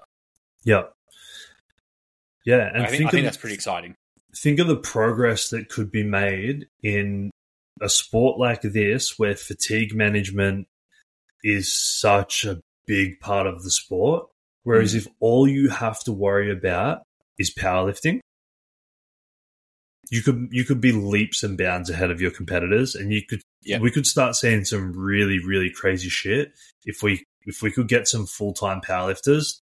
Poor man, Well, I mean, like, look at some of the performances from some of the females over the weekend. Like, we had, you know, one of the girls in the 84 plus category who scored a 300.5 in sleeves. that that was my that was my biggest highlight of the entire thing. I'm like, that's because, th- again, this is the thing. You have guys that compete untested in wraps at like 110, 125 that still can't score 300. Mm-hmm. And you have a female in sleeves at a tested competition squatting over 300 kilo. Like that is fucking impressive as all fuck. Yeah. I still think what's probably the most impressive lift for me on that day was again the, the Polish girl that benched 154 in the 69 kilo class. Like, I mean, yeah, it's it's nuts, but like that is a fucking big bench. it's ridiculous. Like she almost benches what you do and what I do, and she's like, I mean, fucking a lot lighter than we are. I know, I know. I that's that is super impressive. And I was you sent that to me, and I was like, oh man, this is starting to get pretty wild. But yeah, I I still stand by it. The the thing that impressed me most was the 300 kilo female sleeved squat Mm. just because I know what 300 kilos feels like to squat, and it is damn heavy. And Mm. I am 140 kilos untested in wraps, yeah, and it is heavy as shit. yeah, And so, for a much lighter tested female in sleeves to do that, like, I, like- I can appreciate how heavy that must feel because I know how heavy it feels for me, and I'm just like, oh, that is just so impressive. I think the thing that makes me really excited after seeing something like that, though, is I look back a couple of, like, I mean, this is going back to 2015, 2016 was kind of like the first time that we started seeing guys squatting 400. And then it's like the moment that one guy did it, it was just like fucking the floodgates opened up and then everyone fucking started doing it. I'm just kind of hoping that the same sort of thing happens where it's like, oh, look, we've had one, you know, like super heavyweight, which again, like you look at 84 plus, it's like, well, whatever. But to be able to sit there and go, okay, cool, well, we've now had a female squat 300 in sleeves in competition. You're up. Like, obviously, you know, there's been a couple of girls that have squatted 300 um, in wraps in untested federations. Whether I don't still, know if that was in still not still not that many though. No, I think the only one that I could really think of off the top of my head is like Hunter Henderson. There was one. Um, But I don't remember if that was in training or if that was in comp. I know she scored like 302.5. Yeah, there was one at the um at that the big meet fairly recently. Mm. Um, oh, I can't remember what it was called. You know the one I'm talking about. It was like few months ago now Mm. when Will Will was there. I don't know if I don't know if you know that. Um, but there was a, That, was that the American Pro? Yeah, the American Pro. That's it. Yeah. There was a female there that squatted really high 200s, and I think that was like the biggest ever squat Mm. um, by a female at that point. So, from memory, I I mean, it was something like that. So, yeah, this 300's wild. Just absolutely insane. But so fucking impressive. Oh, incredible, man. Just so incredible. And it, like Mm. you said, it just opens the door for what's possible. Yeah. And I, I think to- sometimes it just takes some someone to just do something that everyone just thought was you know, never be done, and then all of a sudden it's like, oh, okay, well that is possible, and then more Mm. people start to to push more boundaries. Yeah. it'd be cool to see what happens. I'm excited for it. Yeah, me too, man. Um, Mm. yeah, I didn't really see much else to be honest. Like, I saw a bunch of the Oh, I saw this. I saw that um, healed squat actually. That world record was pretty nice too. That was actually Yeah. a beautiful squat too. and that's like the thing that I really liked about it from like the men's perspective is it was all the sort of like light to midweight guys that did the best, like all the 93s did really, really well. Mhm. And that was like obviously, you know, the winner. I think it may have been a podium from like the 93s. Don't Mhm. quote me on that, but I know the Swedish guy that won, he was a 93 kilo lifter and he had a fucking wonderful performance. But I think, you know, seeing guys who are like 93 kilos in sleeves, drug tested, squatting 335, pulling, you know, close on 800 pounds. A couple of, there was that one American guy benching like 240. At, like, I'm like, it's just fucking bonkers That's but again, heavy. like, like because I remember when I first started coming up through powerlifting, it was like the 82s, the 90s, and the hundreds were super competitive, and then Mhm. it went through a phase where it was really competitive in like the 110s and the 125s. Mhm. And I kind of hope it starts to swing back towards it like 82, like when you know I'm talking like GPC Pro Raw sort of thing. Like Mhm. watching Pat, the first Pro Raw that I ever went to was when I saw Pat Morrison pull three something. It was fucking insane, but it was like at 82 kilos, he literally just like walks in, pulls a monster deadlift, wins. And I'm like, he is like- insane though. oh, he's a freak. Love him to Everything- death. Everything that he does is insane. Well, I mean, like, fuck, at Mulder, he scored a 400 or 400.5. Sorry, I'm not going to rob him of the 500 grams, but like that that man is a freak. And it's, it's also a perfect example of literally what we were talking about just before, where he does lots of other things other than just train like a powerlifter. Um, yeah, he runs, from, he rides his bike. Yeah, from he, what I can see, has a lot of versatility to his training belt.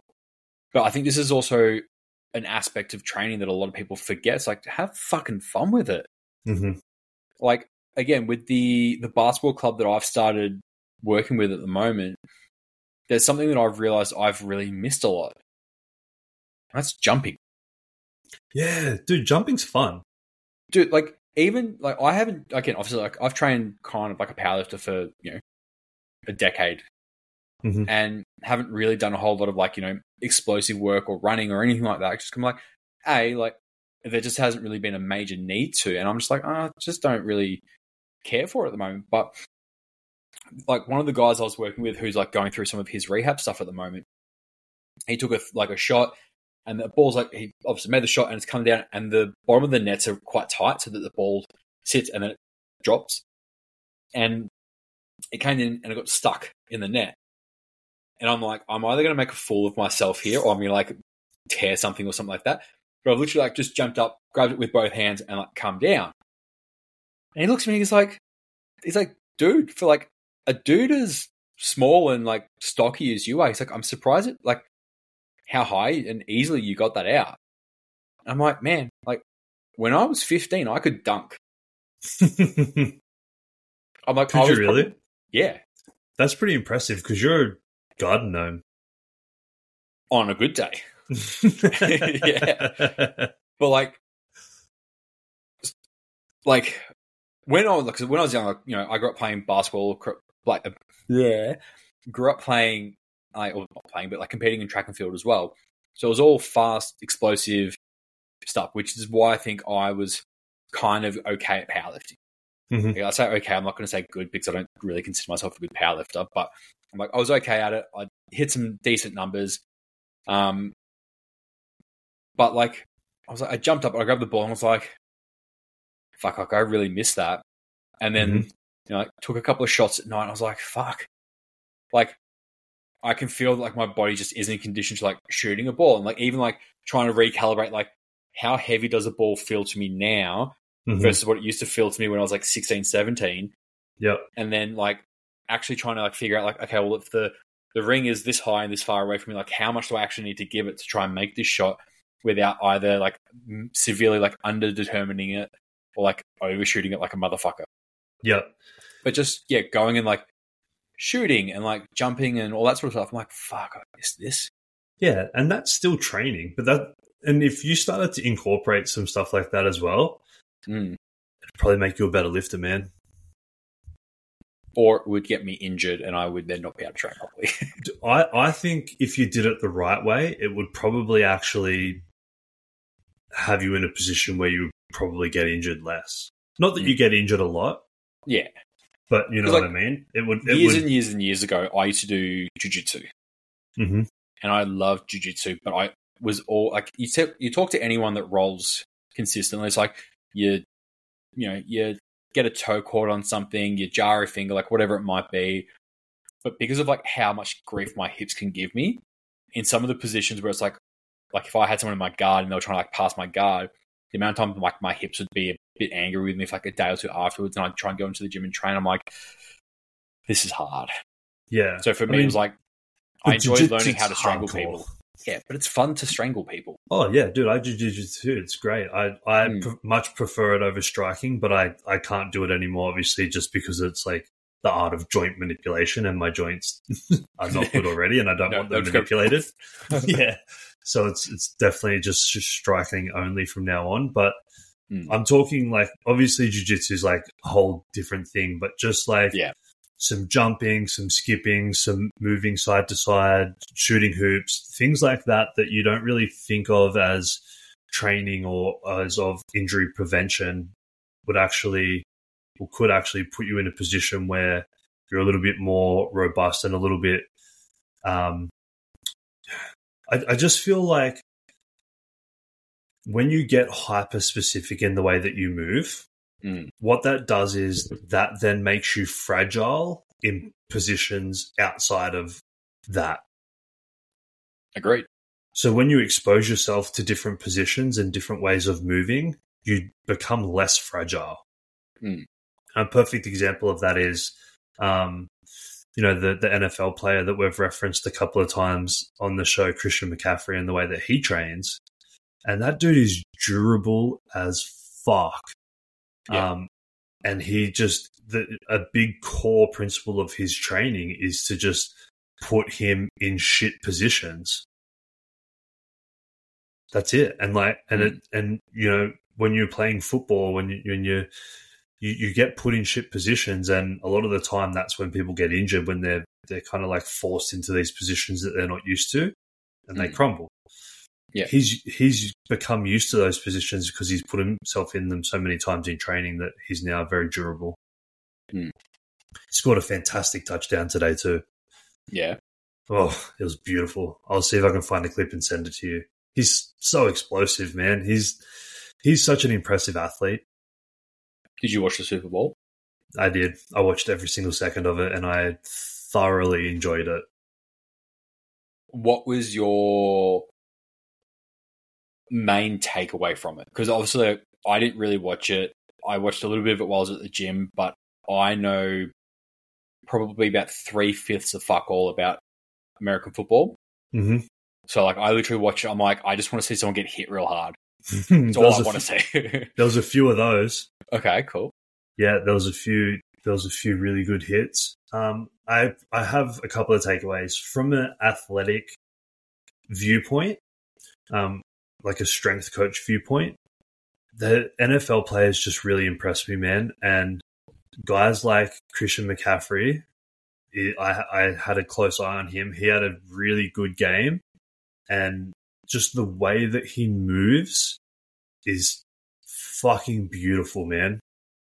It's it's just so pretty to watch. And if you if you have a moment and you just like want to witness like that type of shit that we were talking about last week, where with the hockey player that Jordan put on his story, Yeah. just cool stuff like that. I would implore you to just go on YouTube and type in like Christian McCaffrey highlights and just watch five minutes. The guy, the way that he moves is impeccable. He's got, and and the cool thing that I that I love about watching him play, and he's not even my favorite player, and he plays for a team that I actually don't like at all. Hmm. but from an athletic standpoint, he is one of my favorite players to watch because he's so explosive, but he's also so good at using um, his speed at different times. So, one of the things that we always spoke about when I was playing League was the really great players create time by not doing everything at 100% and having different kind of speeds that they play at at different times of the game, but also at different times during one play. So, like, one thing that a really good halfback might do is like they'll take three really fast steps towards the line, and that engages a few defenders right in front of them because they're coming at them quickly. But then they'll kind of like back off their speed by 30% and kind of start to float a little bit sideways. So those guys are still engaged, but then the fringe guys are also engaged, but it's also, they're not as engaged enough to rush up because you've backed your speed off. So now you're kind of creating this illusion of more time.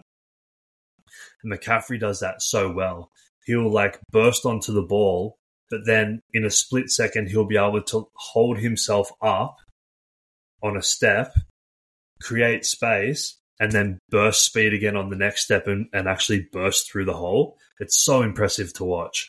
Mm. And and if he'll he'll like plant his foot and if something moves in front of him, like if a defender moves, he can off that one planted foot, he can change direction in pretty much whatever way he wants to go. He can slow his speed down, he can speed it back up. He's got three different bursts of speed that he can use. Oh man, it's just so impressive to watch. I can imagine. So that was really cool. Um, and he got a lot of touches, so I got to see a lot of that. And the other thing that my big takeaway from the game was that I fucking love sport and I fucking love Patrick Mahomes because that guy is just an absolute freak. He um, do you know much about Patrick Mahomes? So he's the the quarterback of Kansas City. Mhm. He's a fairly young player. I don't, know exactly how many years he's been in the league. I think six. Yep. And out of that six, he's been to the playoffs. I think all six years, and he's won. effort. Yeah, he's won his like championship. So there's like two leagues in the NFL. He's won his side of it five out of the six years, and I think he's won. I think four now. Yeah. three or three or four um, Super Bowls, and so he's won more than Tom Brady has at his age Nice. and all of his stats are actually like ahead of Brady's stats Mm. at versus like the amount of the same amount of games. Yeah. But he's just man, he's just so incredible. Hey, so he it was wild to watch because when we in Australian sport, like it doesn't really that often come down to the wire. no. Whereas in American sport, it oftentimes comes down to the very last play. You see that Yeah. a lot in basketball, and you see it a lot in, in American football as well.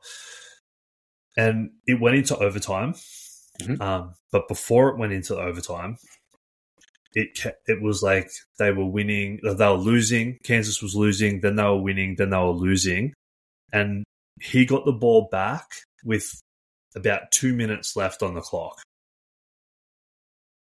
and then he went all the way down the field in like play, play, play, play, play, play, just like marched the ball all the way down the field. And there was there was like 15 seconds left in the game, and they were you know like 30 yards out or something. And the commentators were like, "Oh, there's 15 seconds. There's so much time on the clock here." And I'm like, there's fucking 15 seconds left. I'm like stressing out because there's still three points behind, and then they run a couple of plays, and then there's like six seconds left on the clock, and the commentator's like, "There's still six seconds on the clock. There's heaps of time left in this game." And I'm just like, dude, you got to do something now. There's six seconds left. You don't have Yeah. time. Um, they ended up kicking a field goal, tied the match, went into overtime. Um, the 49ers went down, kicked a field goal, so then they're three points behind behind again. And then the way the overtime works is both teams get an opportunity to score a touchdown. Um, so the 49ers went down, they kicked a field goal, not a touchdown. So then Kansas got the ball back like on their goal line, right? And they just went all the way down the field. It took like a seven minute drive and then scored a touchdown. Nice. I was just like, this guy, man, to to be that cool, calm, and collected at 25 years old in on the biggest stage, being only the second team ever to win back to back Super Bowls, Mhm. is ridiculous. That's like, I just love sport so much, eh? Hmm. So yeah, I just that was probably my biggest takeaway is he's the goat, and I just want to watch way more sport. Do it. But yeah, watch Christian McCaffrey highlights, man. He's a beast. Yeah. Um, do you want to talk about programming? Do I ever? Let's talk about a little bit of programming, and then I, I, for some reason, the questions didn't load into the spreadsheet, but I remember a couple of them. We can do we can do those as well, and then we'll Cool. we'll call it. Um, yeah, so lead us off on some programming chat. So, I think the way that again, like like a lot of things we talk about, I kind of always like to utilize principles. hmm I don't really have a. This is the only way I do it. Anything outside of this is ridiculous. It's kind of like let's use the right tool for the right job. Yep. So, one thing I will always kind of do as a standard across the board is I'll always go, where does someone want to go? where are they now? Let's work backwards from there and kind of see how it needs to map out. Like, for example, and I, I can use this off the top of my head because it's literally something I did today. I have a, an old client of mine that started back coaching with me this week. Mhm. And she's like, the goals that I have for 2024 is I want to squat 160 kilos, I want to bench somewhere between 100 and 120, and I want to deadlift 200 kilos. Nice numbers. And I'm like, fuck yeah, let's do it. She's like, I don't necessarily want to compete. Um, I may down the track later this year decide, hey, look, let's do a comp. But she's like, realistically, for now, it's just gym numbers. And I'm like, amazing. So the way that I kind of will go, well, where do I need numbers to fall right now? Like, first block back together, I'm not going to come down on her with a fucking hammer of the gods and be like, you must go 20 kilos heavier than you went in the last few weeks because now I'm taking control and you'll just fucking do what I tell you to do. Yeah. I think at the end of the day, the way that I always try and preface it is I'm like, programming is a very rough outline hmm of where are you and where do we want to go and what do the numbers kind of need to do to kind of give us a bit of an idea that you're ready to achieve the goal that you're you've set out to. And this is obviously where individuality of expression comes into play quite a bit. Um, if i look back to my early days of competing, my rep work was always atrocious relative to what my top end was. hmm And I could always push my top end really, really, really, really high compared to like what my rep work would suggest. Like, I think the first time I squatted t- uh, 600 pounds, so like 272, my best set of five, I'm pretty sure was like 205 Yeah, right. My best triple was like 230 like there was there was the numbers didn't really line up to go you should be able to squat you know high 200s Yep. whereas now it's kind of the inverse whereas like all of my rep work is like you should have a much bigger lift than what you do. Hmm which is obviously like you know one of the fun parts of training where it's like you can kind of condition yourself to be able to do something depending on what your objective is like Yep. we've spoken a bit at the moment like my goals aren't exactly top end strength there a lot of them are, are base level strength um but i think like when we are looking at things from a programming perspective of going well if we are for example trying to say deadlift 200 kilos it's like okay well where are you now now I know for a fact this client has had a 195 kilo deadlift in competition. Whew. She's very strong. Yeah. No shit. That's super strong. Yeah. On the day, like, so again, she competed pretty much just before, it was about a year ago, um, just before I moved up to, to Newey. And yeah, like, benched 90, 92.5, I think it was, which was like a national record bench. And then she pulled 195, which was a national record deadlift as well. And I was like, I could have put 200 on the bar, but I'm like, I wanted the heaviest deadlift that we possibly could have gotten within the realms today, which was Mhm. 195. Like I said to him, like, I reckon if we'd gone 200, you may have hitched it or just like freaked out. hmm But so, like, obviously, if we're looking at sort of like where the focus needs to be, I will always kind of go, where are we at the moment? Where are we trying to shoot to? What's the relative increase percentage wise? So, Mhm. obviously, the lift that's got the highest percentage increase we need is probably going to need higher frequency to be able to facilitate more change and adaptation. Obviously, if we're looking at her deadlift, it's like, cool, we've got five kilos we need to put in that this year.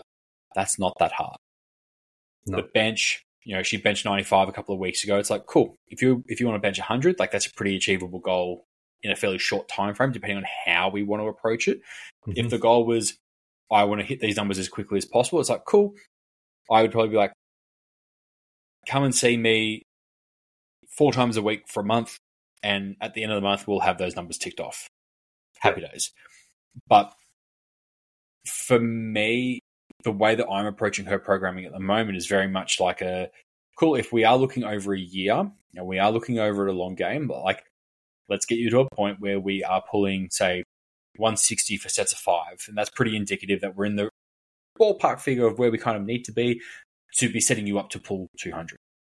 Yep. You know, and then getting to a point where it's like, so, so that's, you know, 80 ish percent for sets of five.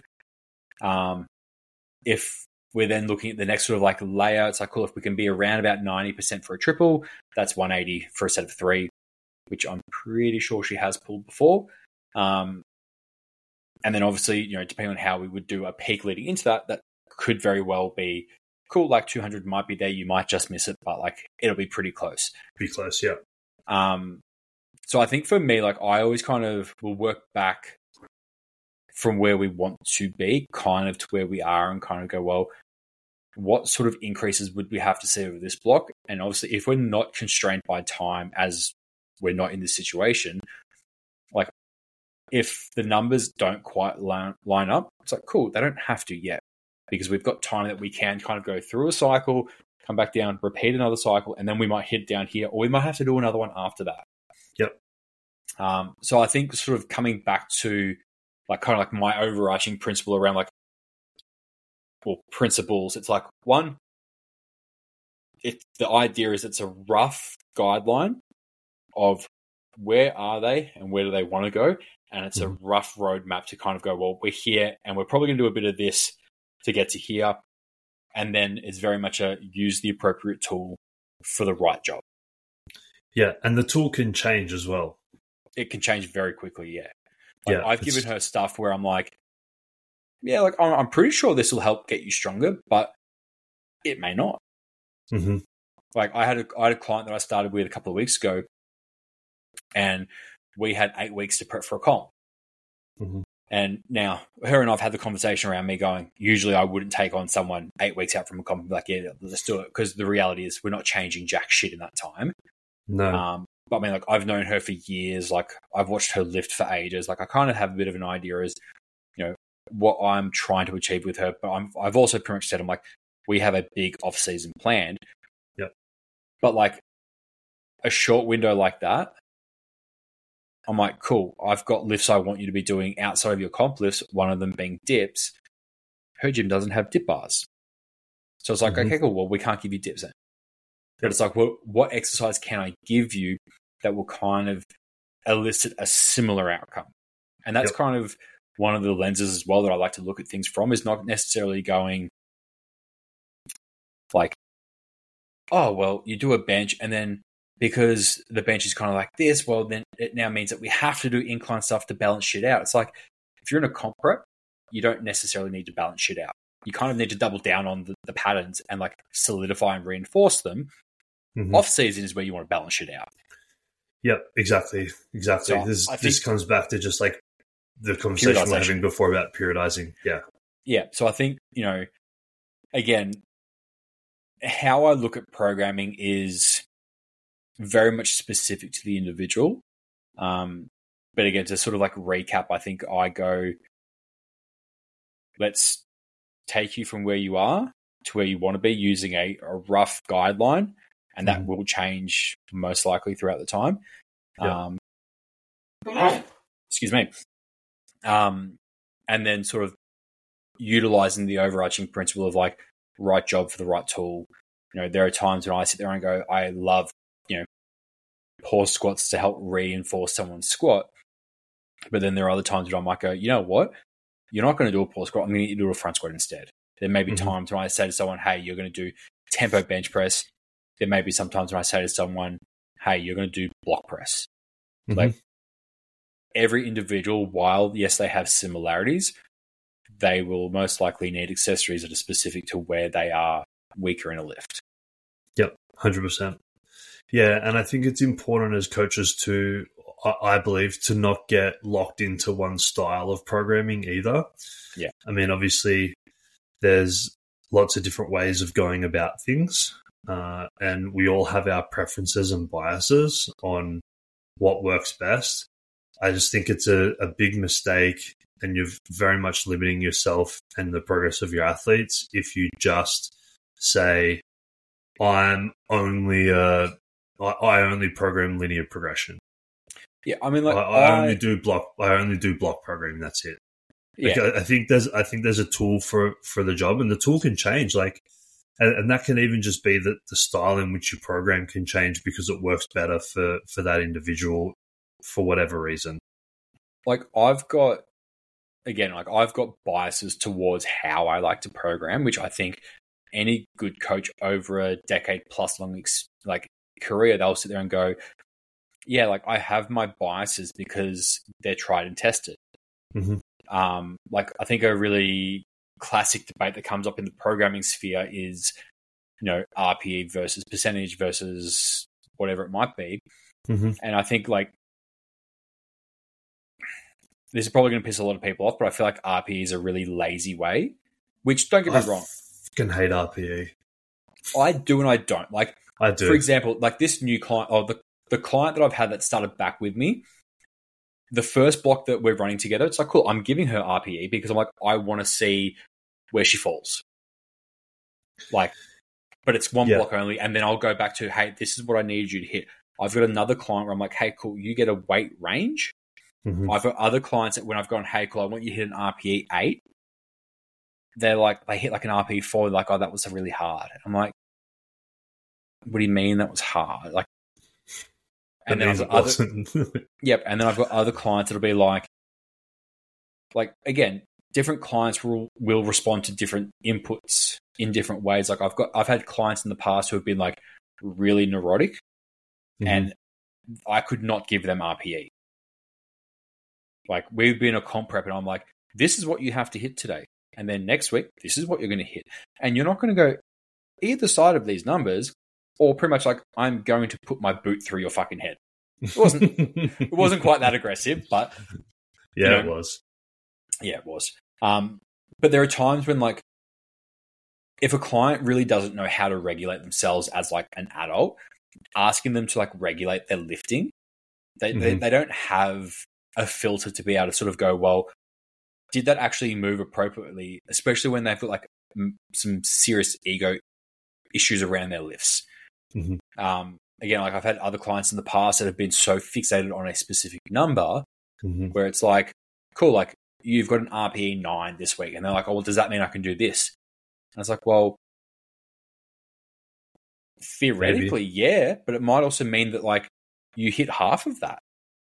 Yeah, yeah, and that that's actually true for athletes that really overthink on numbers as well and get Mm. really hyper fixated on numbers. It's like sometimes I can find if I give someone a load prescription that in theory should be you know what they're capable of on that day and if Yeah. for whatever reason they're not and things are not feeling good and they they can't hit it it's like you know for you or i it would just be oh it's okay like i did you know i was meant to bench 160 today and i benched 155 and i tried 160 but i just just wasn't there today. M- Hmm. move on.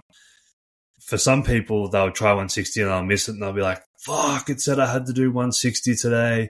I'm the shittest. Why am i getting weaker? This is horrible. I'm going to pull out of my comp. I think like this really comes, yeah, and I think this really comes back to like, I mean, we spoke about this in I think like our first or second episode. We were talking about like time that you have with a coach or time that you have with an athlete, and that the more you get to learn about them as either a coach or an athlete, you know, you and I can sit there and go, oh, like, I mean, fuck, today I'm like, yeah, I'm annoyed about my bench. But it's like, cool. I literally like I dust myself off, and a couple of minutes later, I go back in and I just go back to work. Mhm. And I think Exactly. when we we can kind of like remove like because again like at the end of the day like we know it doesn't really matter if we miss a top set we can generally go yeah like you know i probably didn't have enough food and i probably was a little bit dehydrated i probably didn't sleep as well last night or the last couple of nights you know i'm stressed with work like i've got all these other factors that are sort of influencing me it probably makes sense i didn't actually have probably even the the the audacity to even try attempting that today. But you know what? It's on my program. Fuck it. I'll give it a go. See how we go. But mm-hmm. then it's like if it doesn't come to, to fruition, it's like, well, cool. Like I know that there are things I can address. Like if it's, I think it's when you kind of go, oh well, I've done everything perfectly and it still didn't go the way that I wanted to. That's like that can be a little bit of a harder pill to swallow. Yeah. But at the same time, like it's like shit happens. Yeah, shit Like happens it's, it's exactly. just it's just lifting weights, mate. Like it, yeah, it's re- not really end of the world. not the be all and end all. Um, but I think like coming back to like specific clients and what they kind of require, the longer that you have with a client, the longer like the easier it is for you to go. I'm not even going to give you RPE because I know you've got absolutely no chance of judging it correctly. What I'm going to do is I'm going to just say, hey, you can squat between 95 and 100 today. If you're feeling really strong, squat 100. If you're feeling a little bit less optimal than ideally, go 95. It's still going to be hard, but it's still going to put you in the ballpark of where we kind of want you for the outcome that we're after. Mhm. And I think when, you know, I mean, like, I'm sure that there could be a, a screening process to go through with clients before they start with you. Because, again, you sit down with the client, it's like, oh, well, you know, what are you willing to do to, you know, to achieve these goals? Oh, mate, I'm willing to do everything I have to. And they give you the, the five star, like, you know, put me in, coach. Like, it's all mental. it's, it's, it's all positive attitude. It's just psychological. Fuck, I like that reel. Yeah, it's my Um, favorite. like it's funny. I get the data and it's like, oh, it's had X amount of minutes worth of watch. I'm like, yeah, that's probably all me. yeah, and me. I've watched it so many times. it's just funny though, because like the more you watch it, you're like, oh, it's like, oh, I can put that that audio to like 30 people I know. Yeah, me being one of them. Yeah. Um, but yeah, like so, I think. I mean, again, when we sort of talk programming, like I feel like it's a really vast ocean of context. It's like it's like saying, "Oh, like where's the best place to fish?" Yeah. and it's like, well, fuck, like what country are you in? Like what season? Like what time of year is it? Like there are so many factors that will sort of influence. It's like you know when we sort of go, "Oh, well, let's talk about programming." I feel Yeah. like if we've got like a specific question, it's like, you know, do you prefer like RPE or percentage? It's like, cool, I prefer this and this is why. And then it's like, well, you know, looking at programming from the perspective of competition versus non-competition clients. It's like there's a very that's a very different ballpark. Yeah. Um again, like it's it's a very fun and annoying topic to talk about.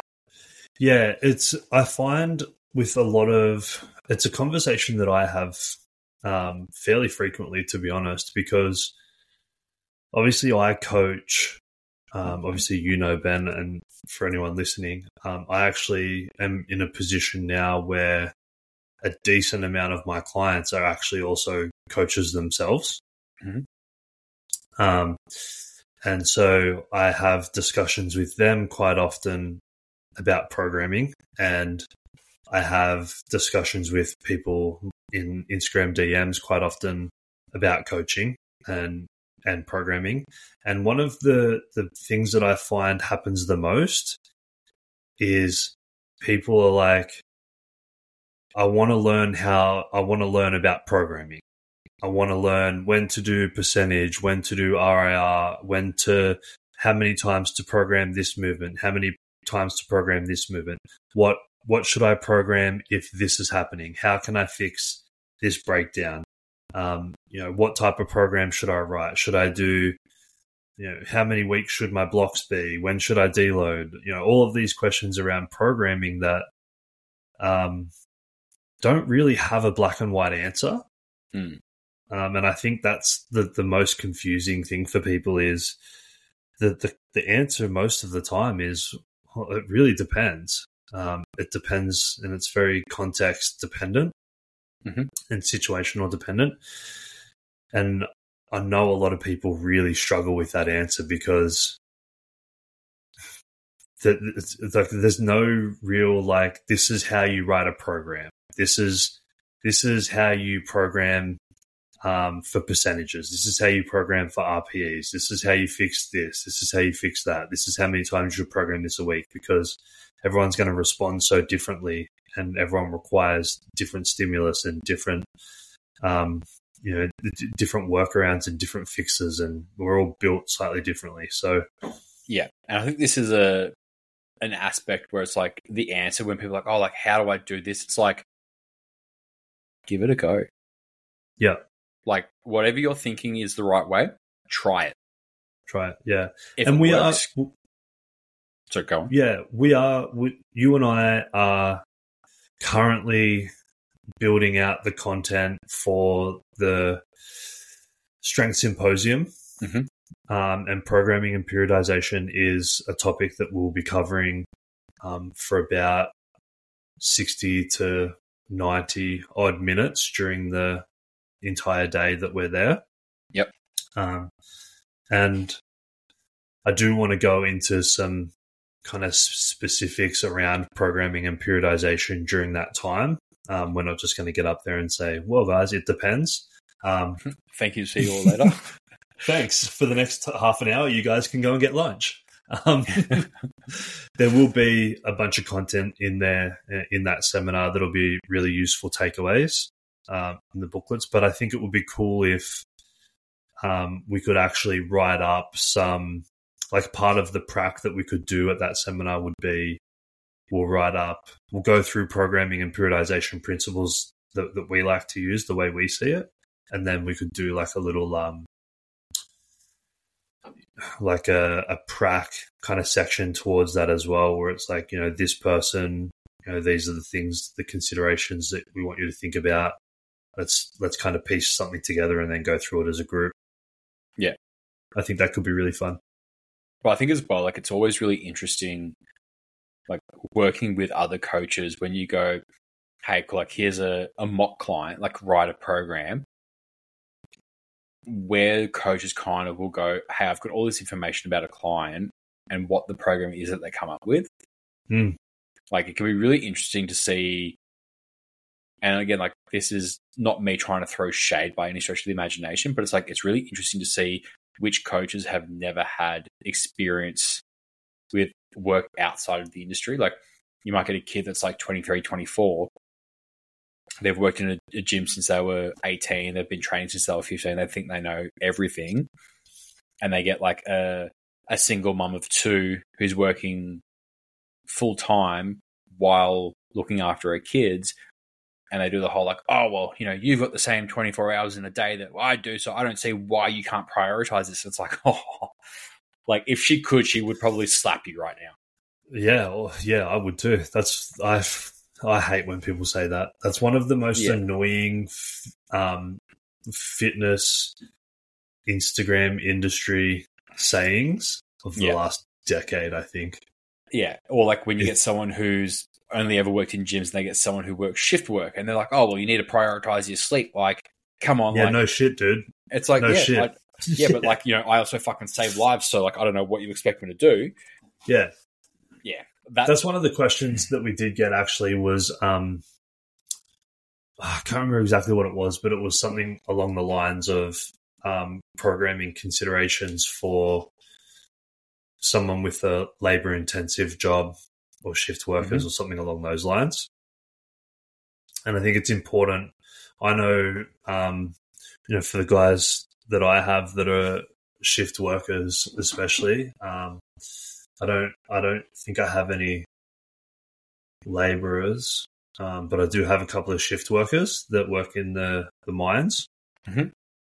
and it's we're big on fatigue management, um, and obviously, like I help manage that via programming, um, Yep. because I don't, I don't think that the correct answer is just telling someone to to take it easy.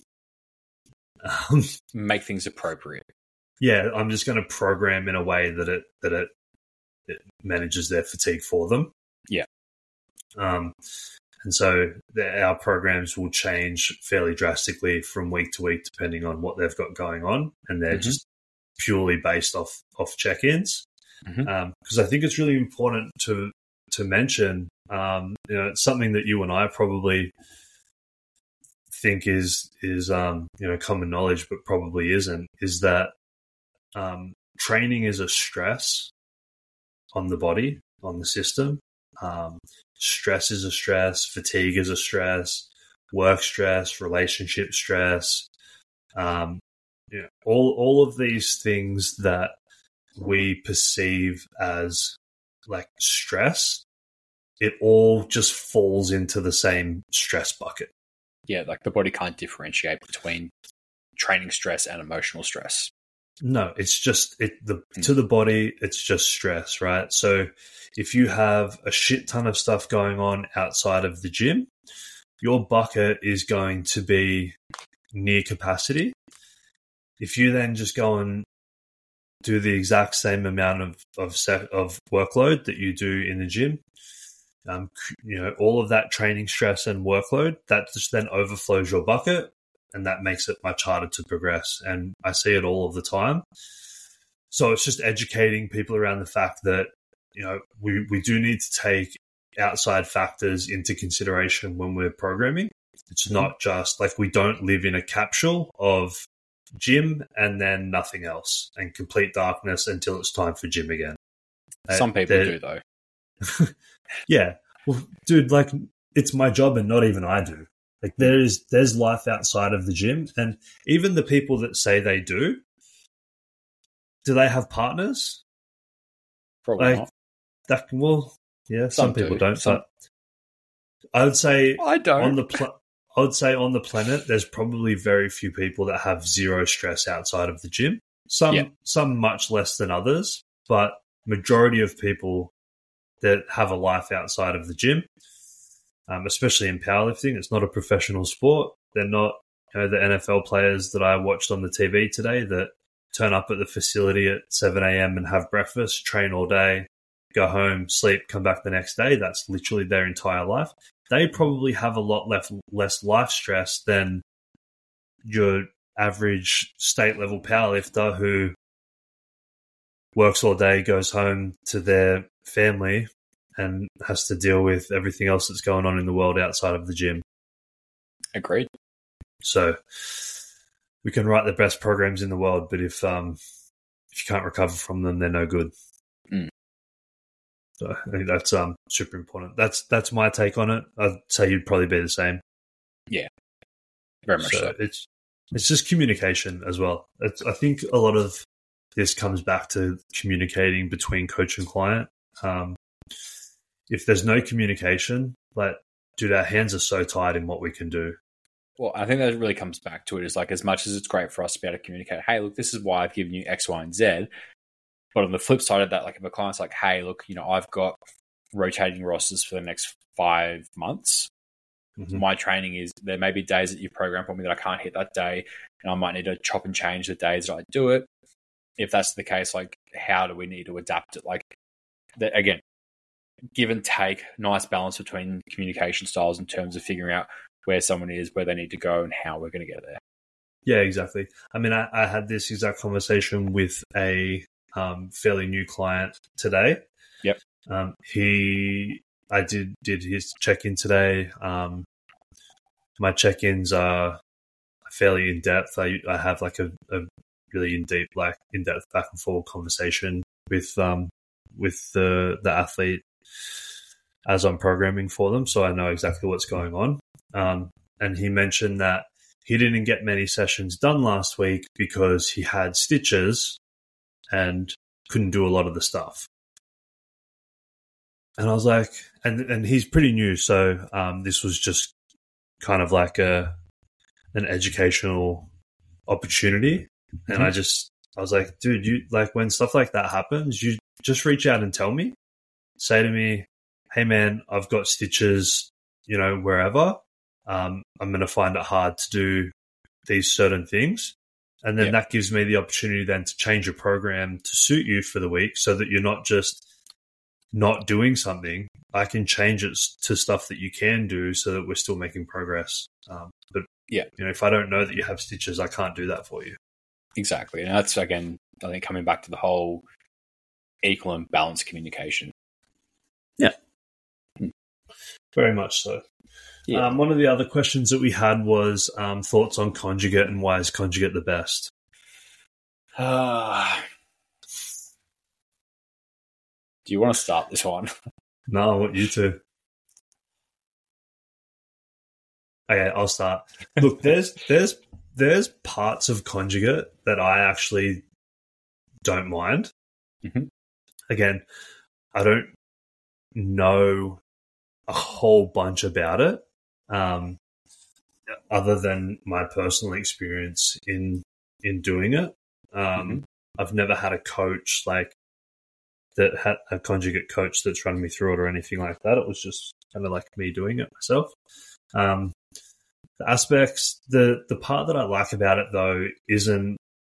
I like that they do like a heavy and then and then a Speed lighter work. exposure. Um, and I know that they use it as speed work, and um, I don't so much like it for the speed work um, because I'm a I'm, I don't think I subscribe so much to just like speed being as big a factor in um, a good lift as maybe what other people do.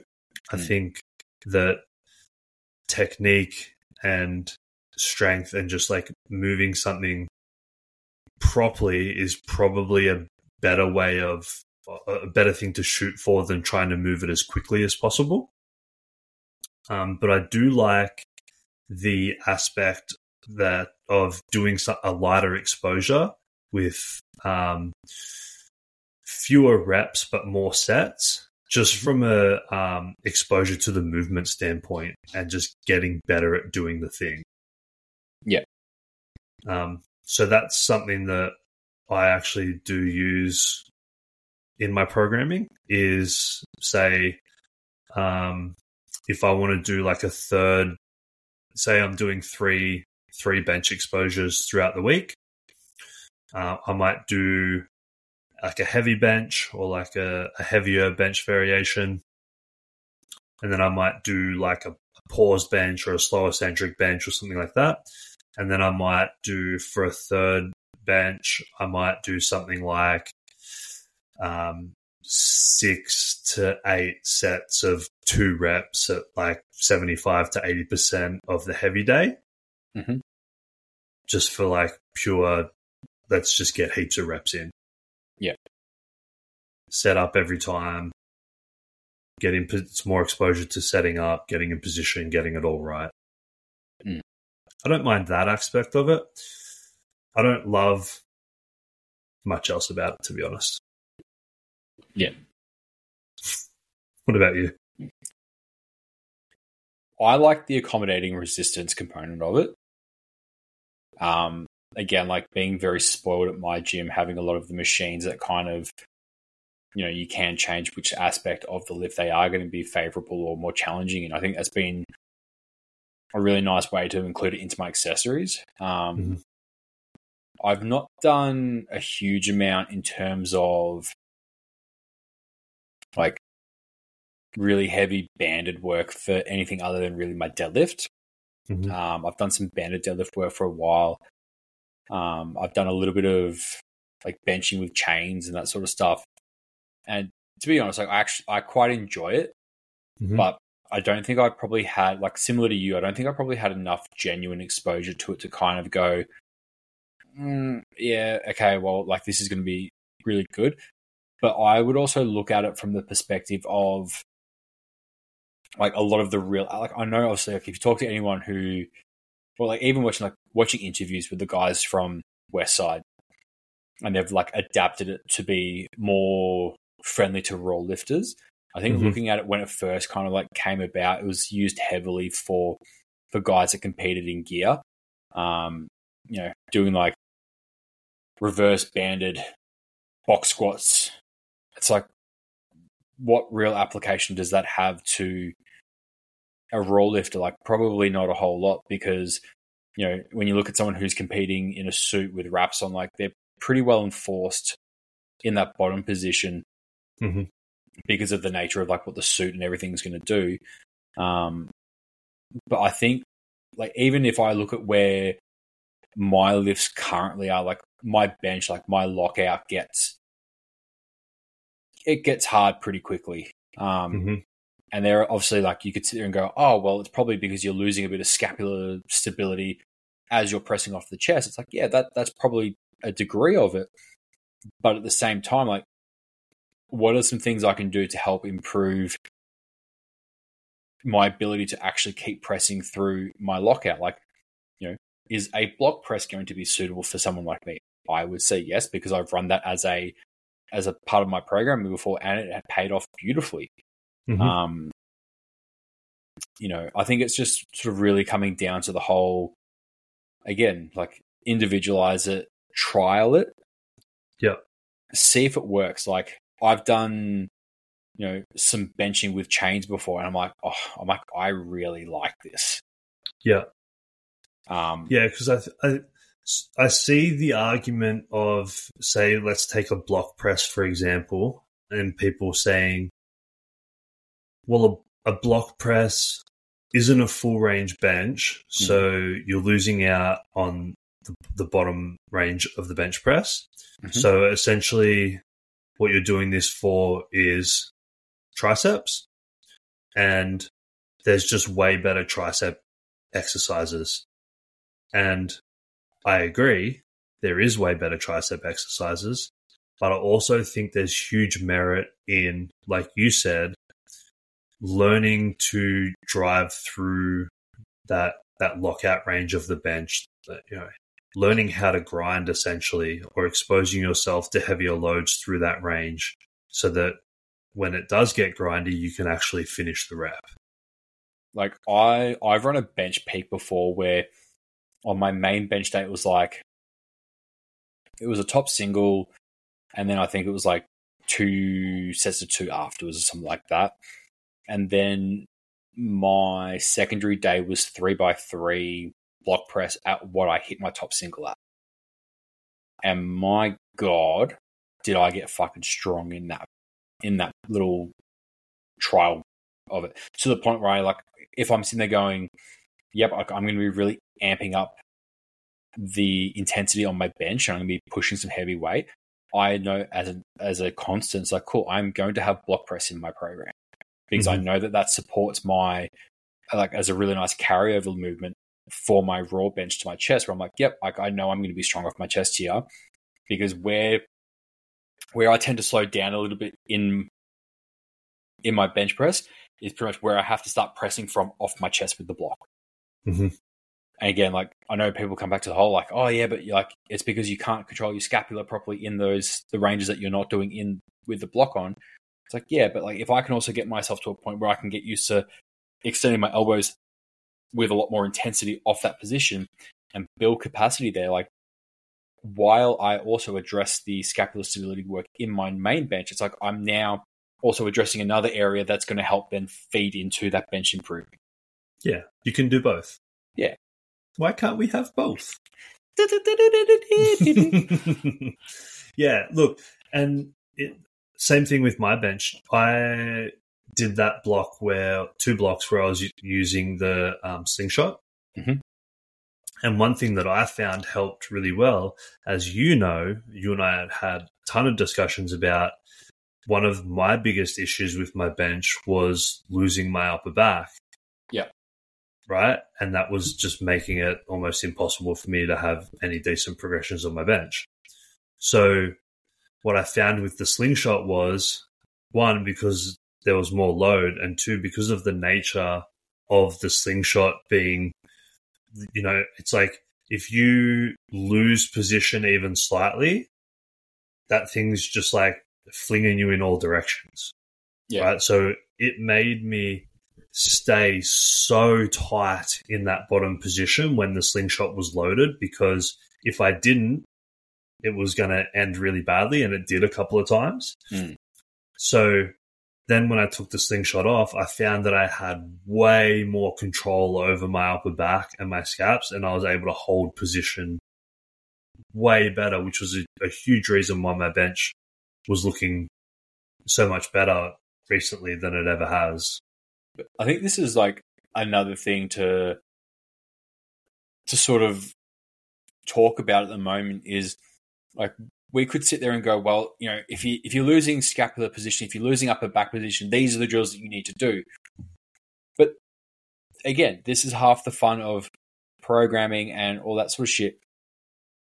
Someone may do those exercises and go, it's just not clicking. And you might go, hey, cool, well, instead of doing that, we're going to give you a really obscure movement that technically probably doesn't have the same principles, but for some reason it just clicks for them. They go, "Oh, I now understand what it feels like to have tension in my upper back.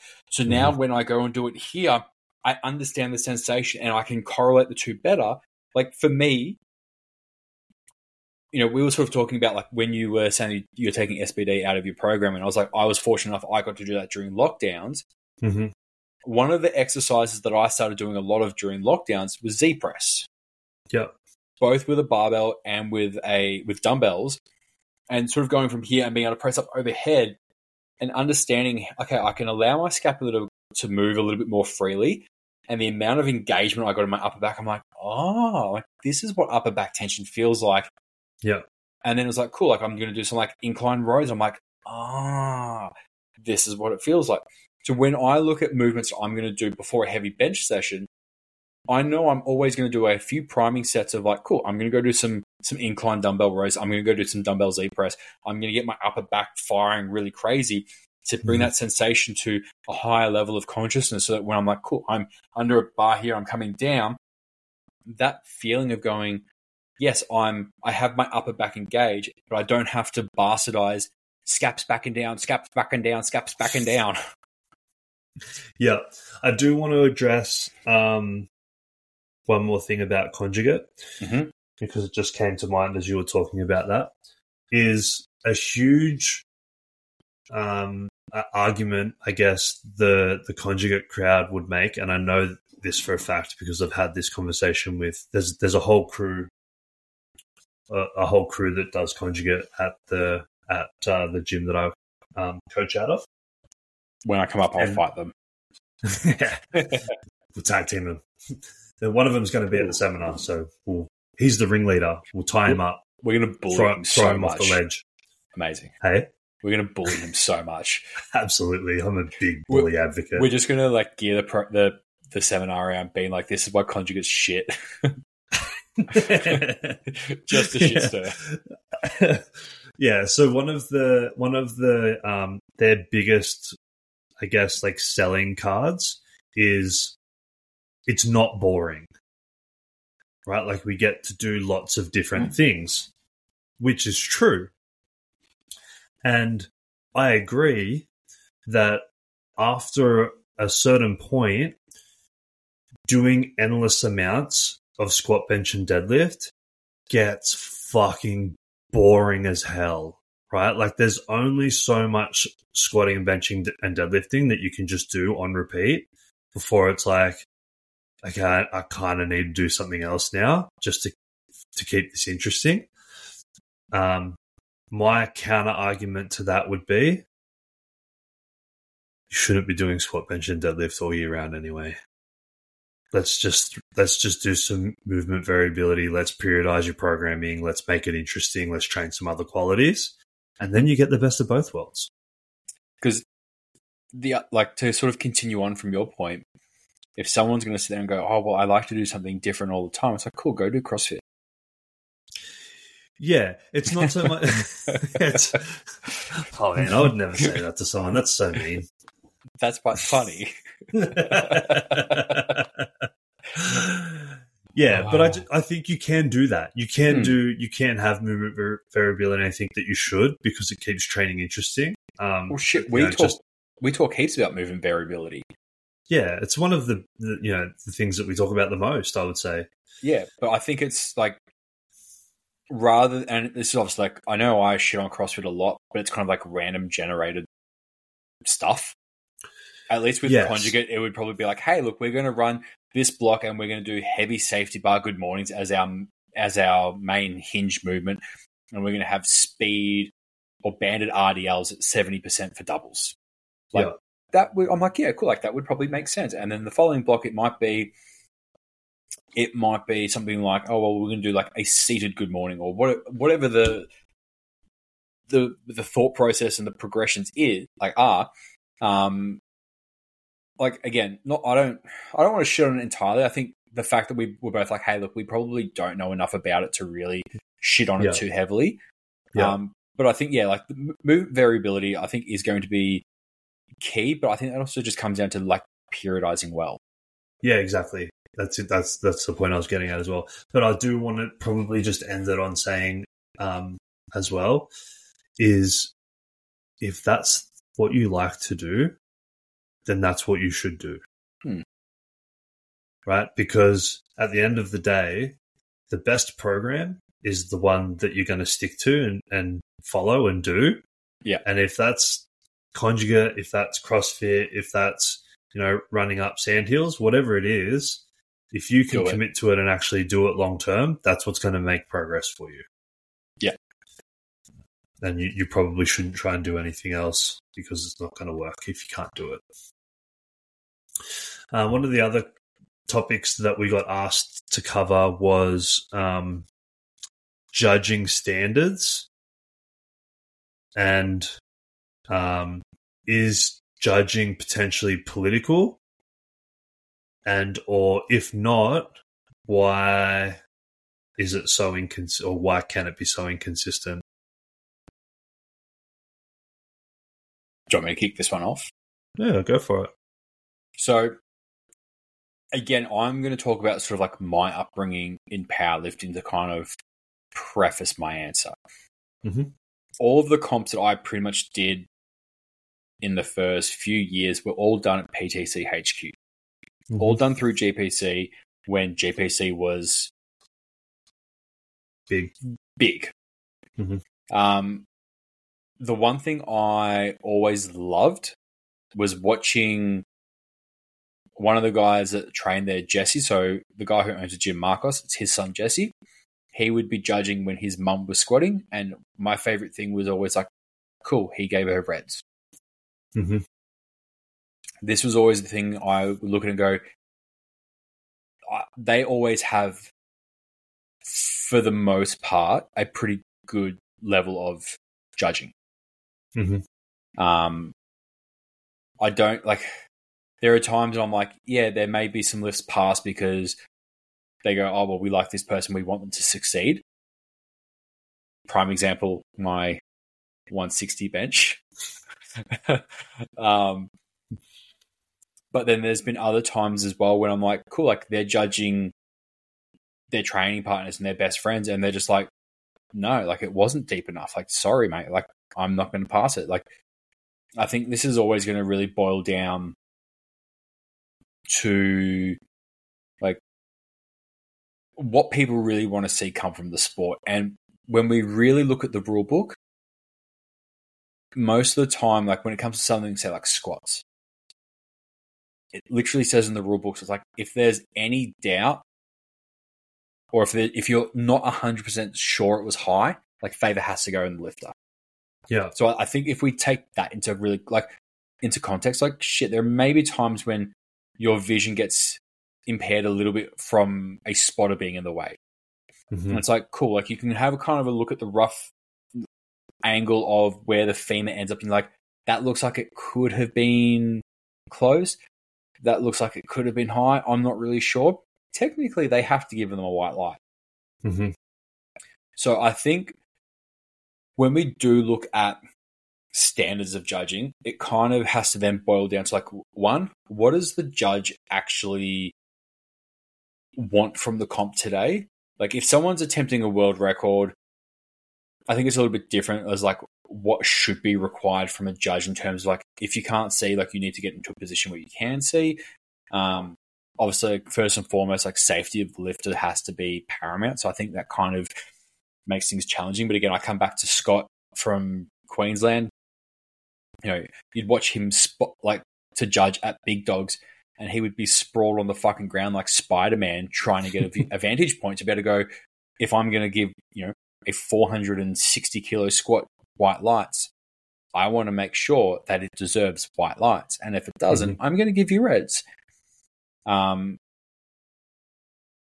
but judging is hard. Like as much as we have objective requirement, it's still subjectively informed by the person that's watching it.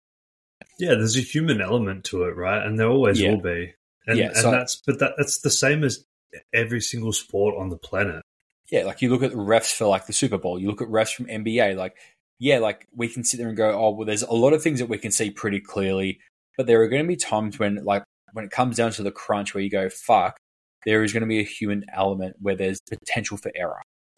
Yeah. You know, I know we And- send videos to each other all the time and we're like, this is high as fuck. Th- What, where was the fucking pause? Like, hmm there are some feds and some judging which I'm like, that surely takes the piss. Like I've seen videos of people in when they're benching where the bar hasn't even touched their chest yet and they have gotten a press call. I've seen that too. And I'm like, like that to me, I'm just like, cool, that person just shouldn't be judging.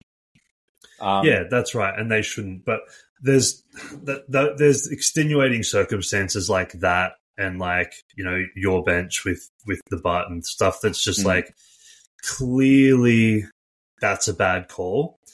But then there's the the you know generally when it's a, a like a bad call in air quotes, it's very borderline. It could go either way, and um,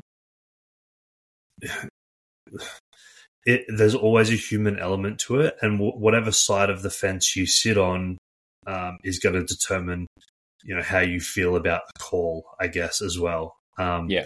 You know, if it's someone that you like, you'll be like, "Oh no, that was that was you know right on the line. That was perfect." The exact same lift of maybe someone that you're not so fond of, you'll be like, "Oh, that was high. Why'd they get whites?" You know, I think that mm, you know how we feel about um, things definitely can skew the way we see them. Um, and judging shouldn't be like that but sometimes it is because we're all human. And as well on the other side of that is if you're a spectator or a coach or another athlete or you're sitting at home watching you're sitting in the crowd watching you're sitting you know on the sidelines watching you don't have the pressure of having to be the one to make the call in the moment. So it's much easier to sit back and say that was high or that was good, that shouldn't have got reds, uh, than being actually the person on the hot seat making the call in the moment with no replays. Mhm. They're going to make mistakes. And I think, you know, sometimes you just kind of have to take the good with the bad. And my advice, if you're a lifter, is just don't leave any doubt in the eyes of the judges, and you'll be fine. One thing I'm going to add to that. Sorry, Mhm. go on. There you go. And if you and if you also if you're a lifter, just try not to worry about what other lifters are doing. Just worry about yourself. Mm. Go for Um, yeah, I think sort of like continuing on from the point you were making, like you're not the one in the hot seat having to make those decisions. And if you're really that upset with the level of judging, go become a judge. Put Mhm. yourself in that position and then see how you go when you have to deal with people cracking the shits at you. If you if they think you made a poor call, like I've I've said this to you quite often. I would love to get more involved into refing Mhm. because I think I would be brutally fair across the board. I feel like I would be pretty unforgiving, but I feel like I would do that across the board with everyone. Yeah. Like my favorite, like there are certain refs that, like when I've gone to comps, I'm like, oh, like I know that this person's refing. It's like cool. I know that it's gonna be, it's gonna be pretty rough out there today. But then, like the moment that like you get a white light from them, it's like, oh, I know I'm doing good. Yeah, and if if the if there is federations or meet directors or or comps at certain gyms that are you know playing favorites or being political with it, I really don't think it'll take long before people catch on to that and that just you know that federation dies or you know that meet director doesn't get anyone signing up to the comps anymore. Yeah. It's- stuff like that kind of has a way of auto regulating itself. Yeah, it's all going to come out in the in the wash eventually. Yeah, it does. It does suck in the meantime, though, if that kind of stuff is happening. But yeah, I think there's there's ways around it. Um, can't remember. Can't remember many more. Um, many more questions. I did put that photo in there, but sorry, man. Mustn't. Today's been a technical difficulty day. It's all good, man. Um, I'm not going to be better. one to sit here and uh and have a go at you for not being tech savvy enough when I'm like technology. Oh, I did. I did put it in there. I think it was the lack of coffee. I'm going to blame the lack of coffee. It mustn't have saved or something. But Oh well. anyway, that's that's all the questions that I can remember for today. Um, so maybe we should just end it there, Cool. and um, we'll come back next week. Do you want to do deadlifts next week? I really do. Okay, cool. Obviously, like, I think we're gonna. I think we'll have like obviously like a conventional part and a sumo component of it. hmm Um, whereas I think obviously like when we've spoken squats or spoken bench, it's been a little bit more like oh well, like we kind of have like a comp version, we kind of have a non-comp version. I Mm-hmm. think this one will be a little bit more interesting because they're both allowed in powerlifting. Yeah. Um, but yeah, I, I think we'll have a bit of fun with deadlifts next week. Cool, me too. And I did just want to mention before we end it, um, again about the Strength Symposium seminar that Ben and I are running uh, up here at Apex Strength in Thornton on the 20th of April. Yep. Saturday, the 20th of April, from 9 a.m. to 4 p.m. If you can come along, I highly recommend that you do so. Um, we're going to be covering programming and periodization, um, principles of the squat, bench, and deadlift. Um, we have a nutrition special guest, Em, the sports nutritionist. It will be talking all things fueling strength athletes. Uh, and there'll be theory, theory and practical components to the day. Um, we do have a limited amount of early bird tickets still available. Do ha- I have a link in my bio? We have the link in the Bar's Loaded bio. Em has a link in her bio. And if you know Ben and you would rather deal with Ben, you can message Ben and he will sen- send you the link to sign up uh, to buy tickets um, to come along. Ben, do you have anything to add to that?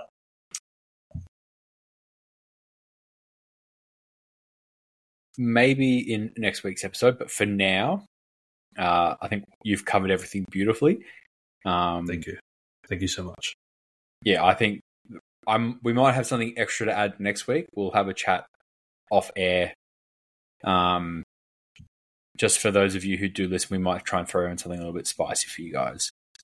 Beautiful. We'll have a chat. Yeah, we um I definitely want as many people to come along as possible. So if you have any questions about it, if you're on the fence and you're not sure if it's going to be suitable for you or if you'll learn anything or if you know any questions at all, just shoot one of us a message. We'd we'd love to answer any questions that you have about it. Honestly, like it really doesn't matter how simple or like what kind of question you think it might be. Like we will be open to any question. So yeah, if, if you've got any questions, ask us. We don't bite.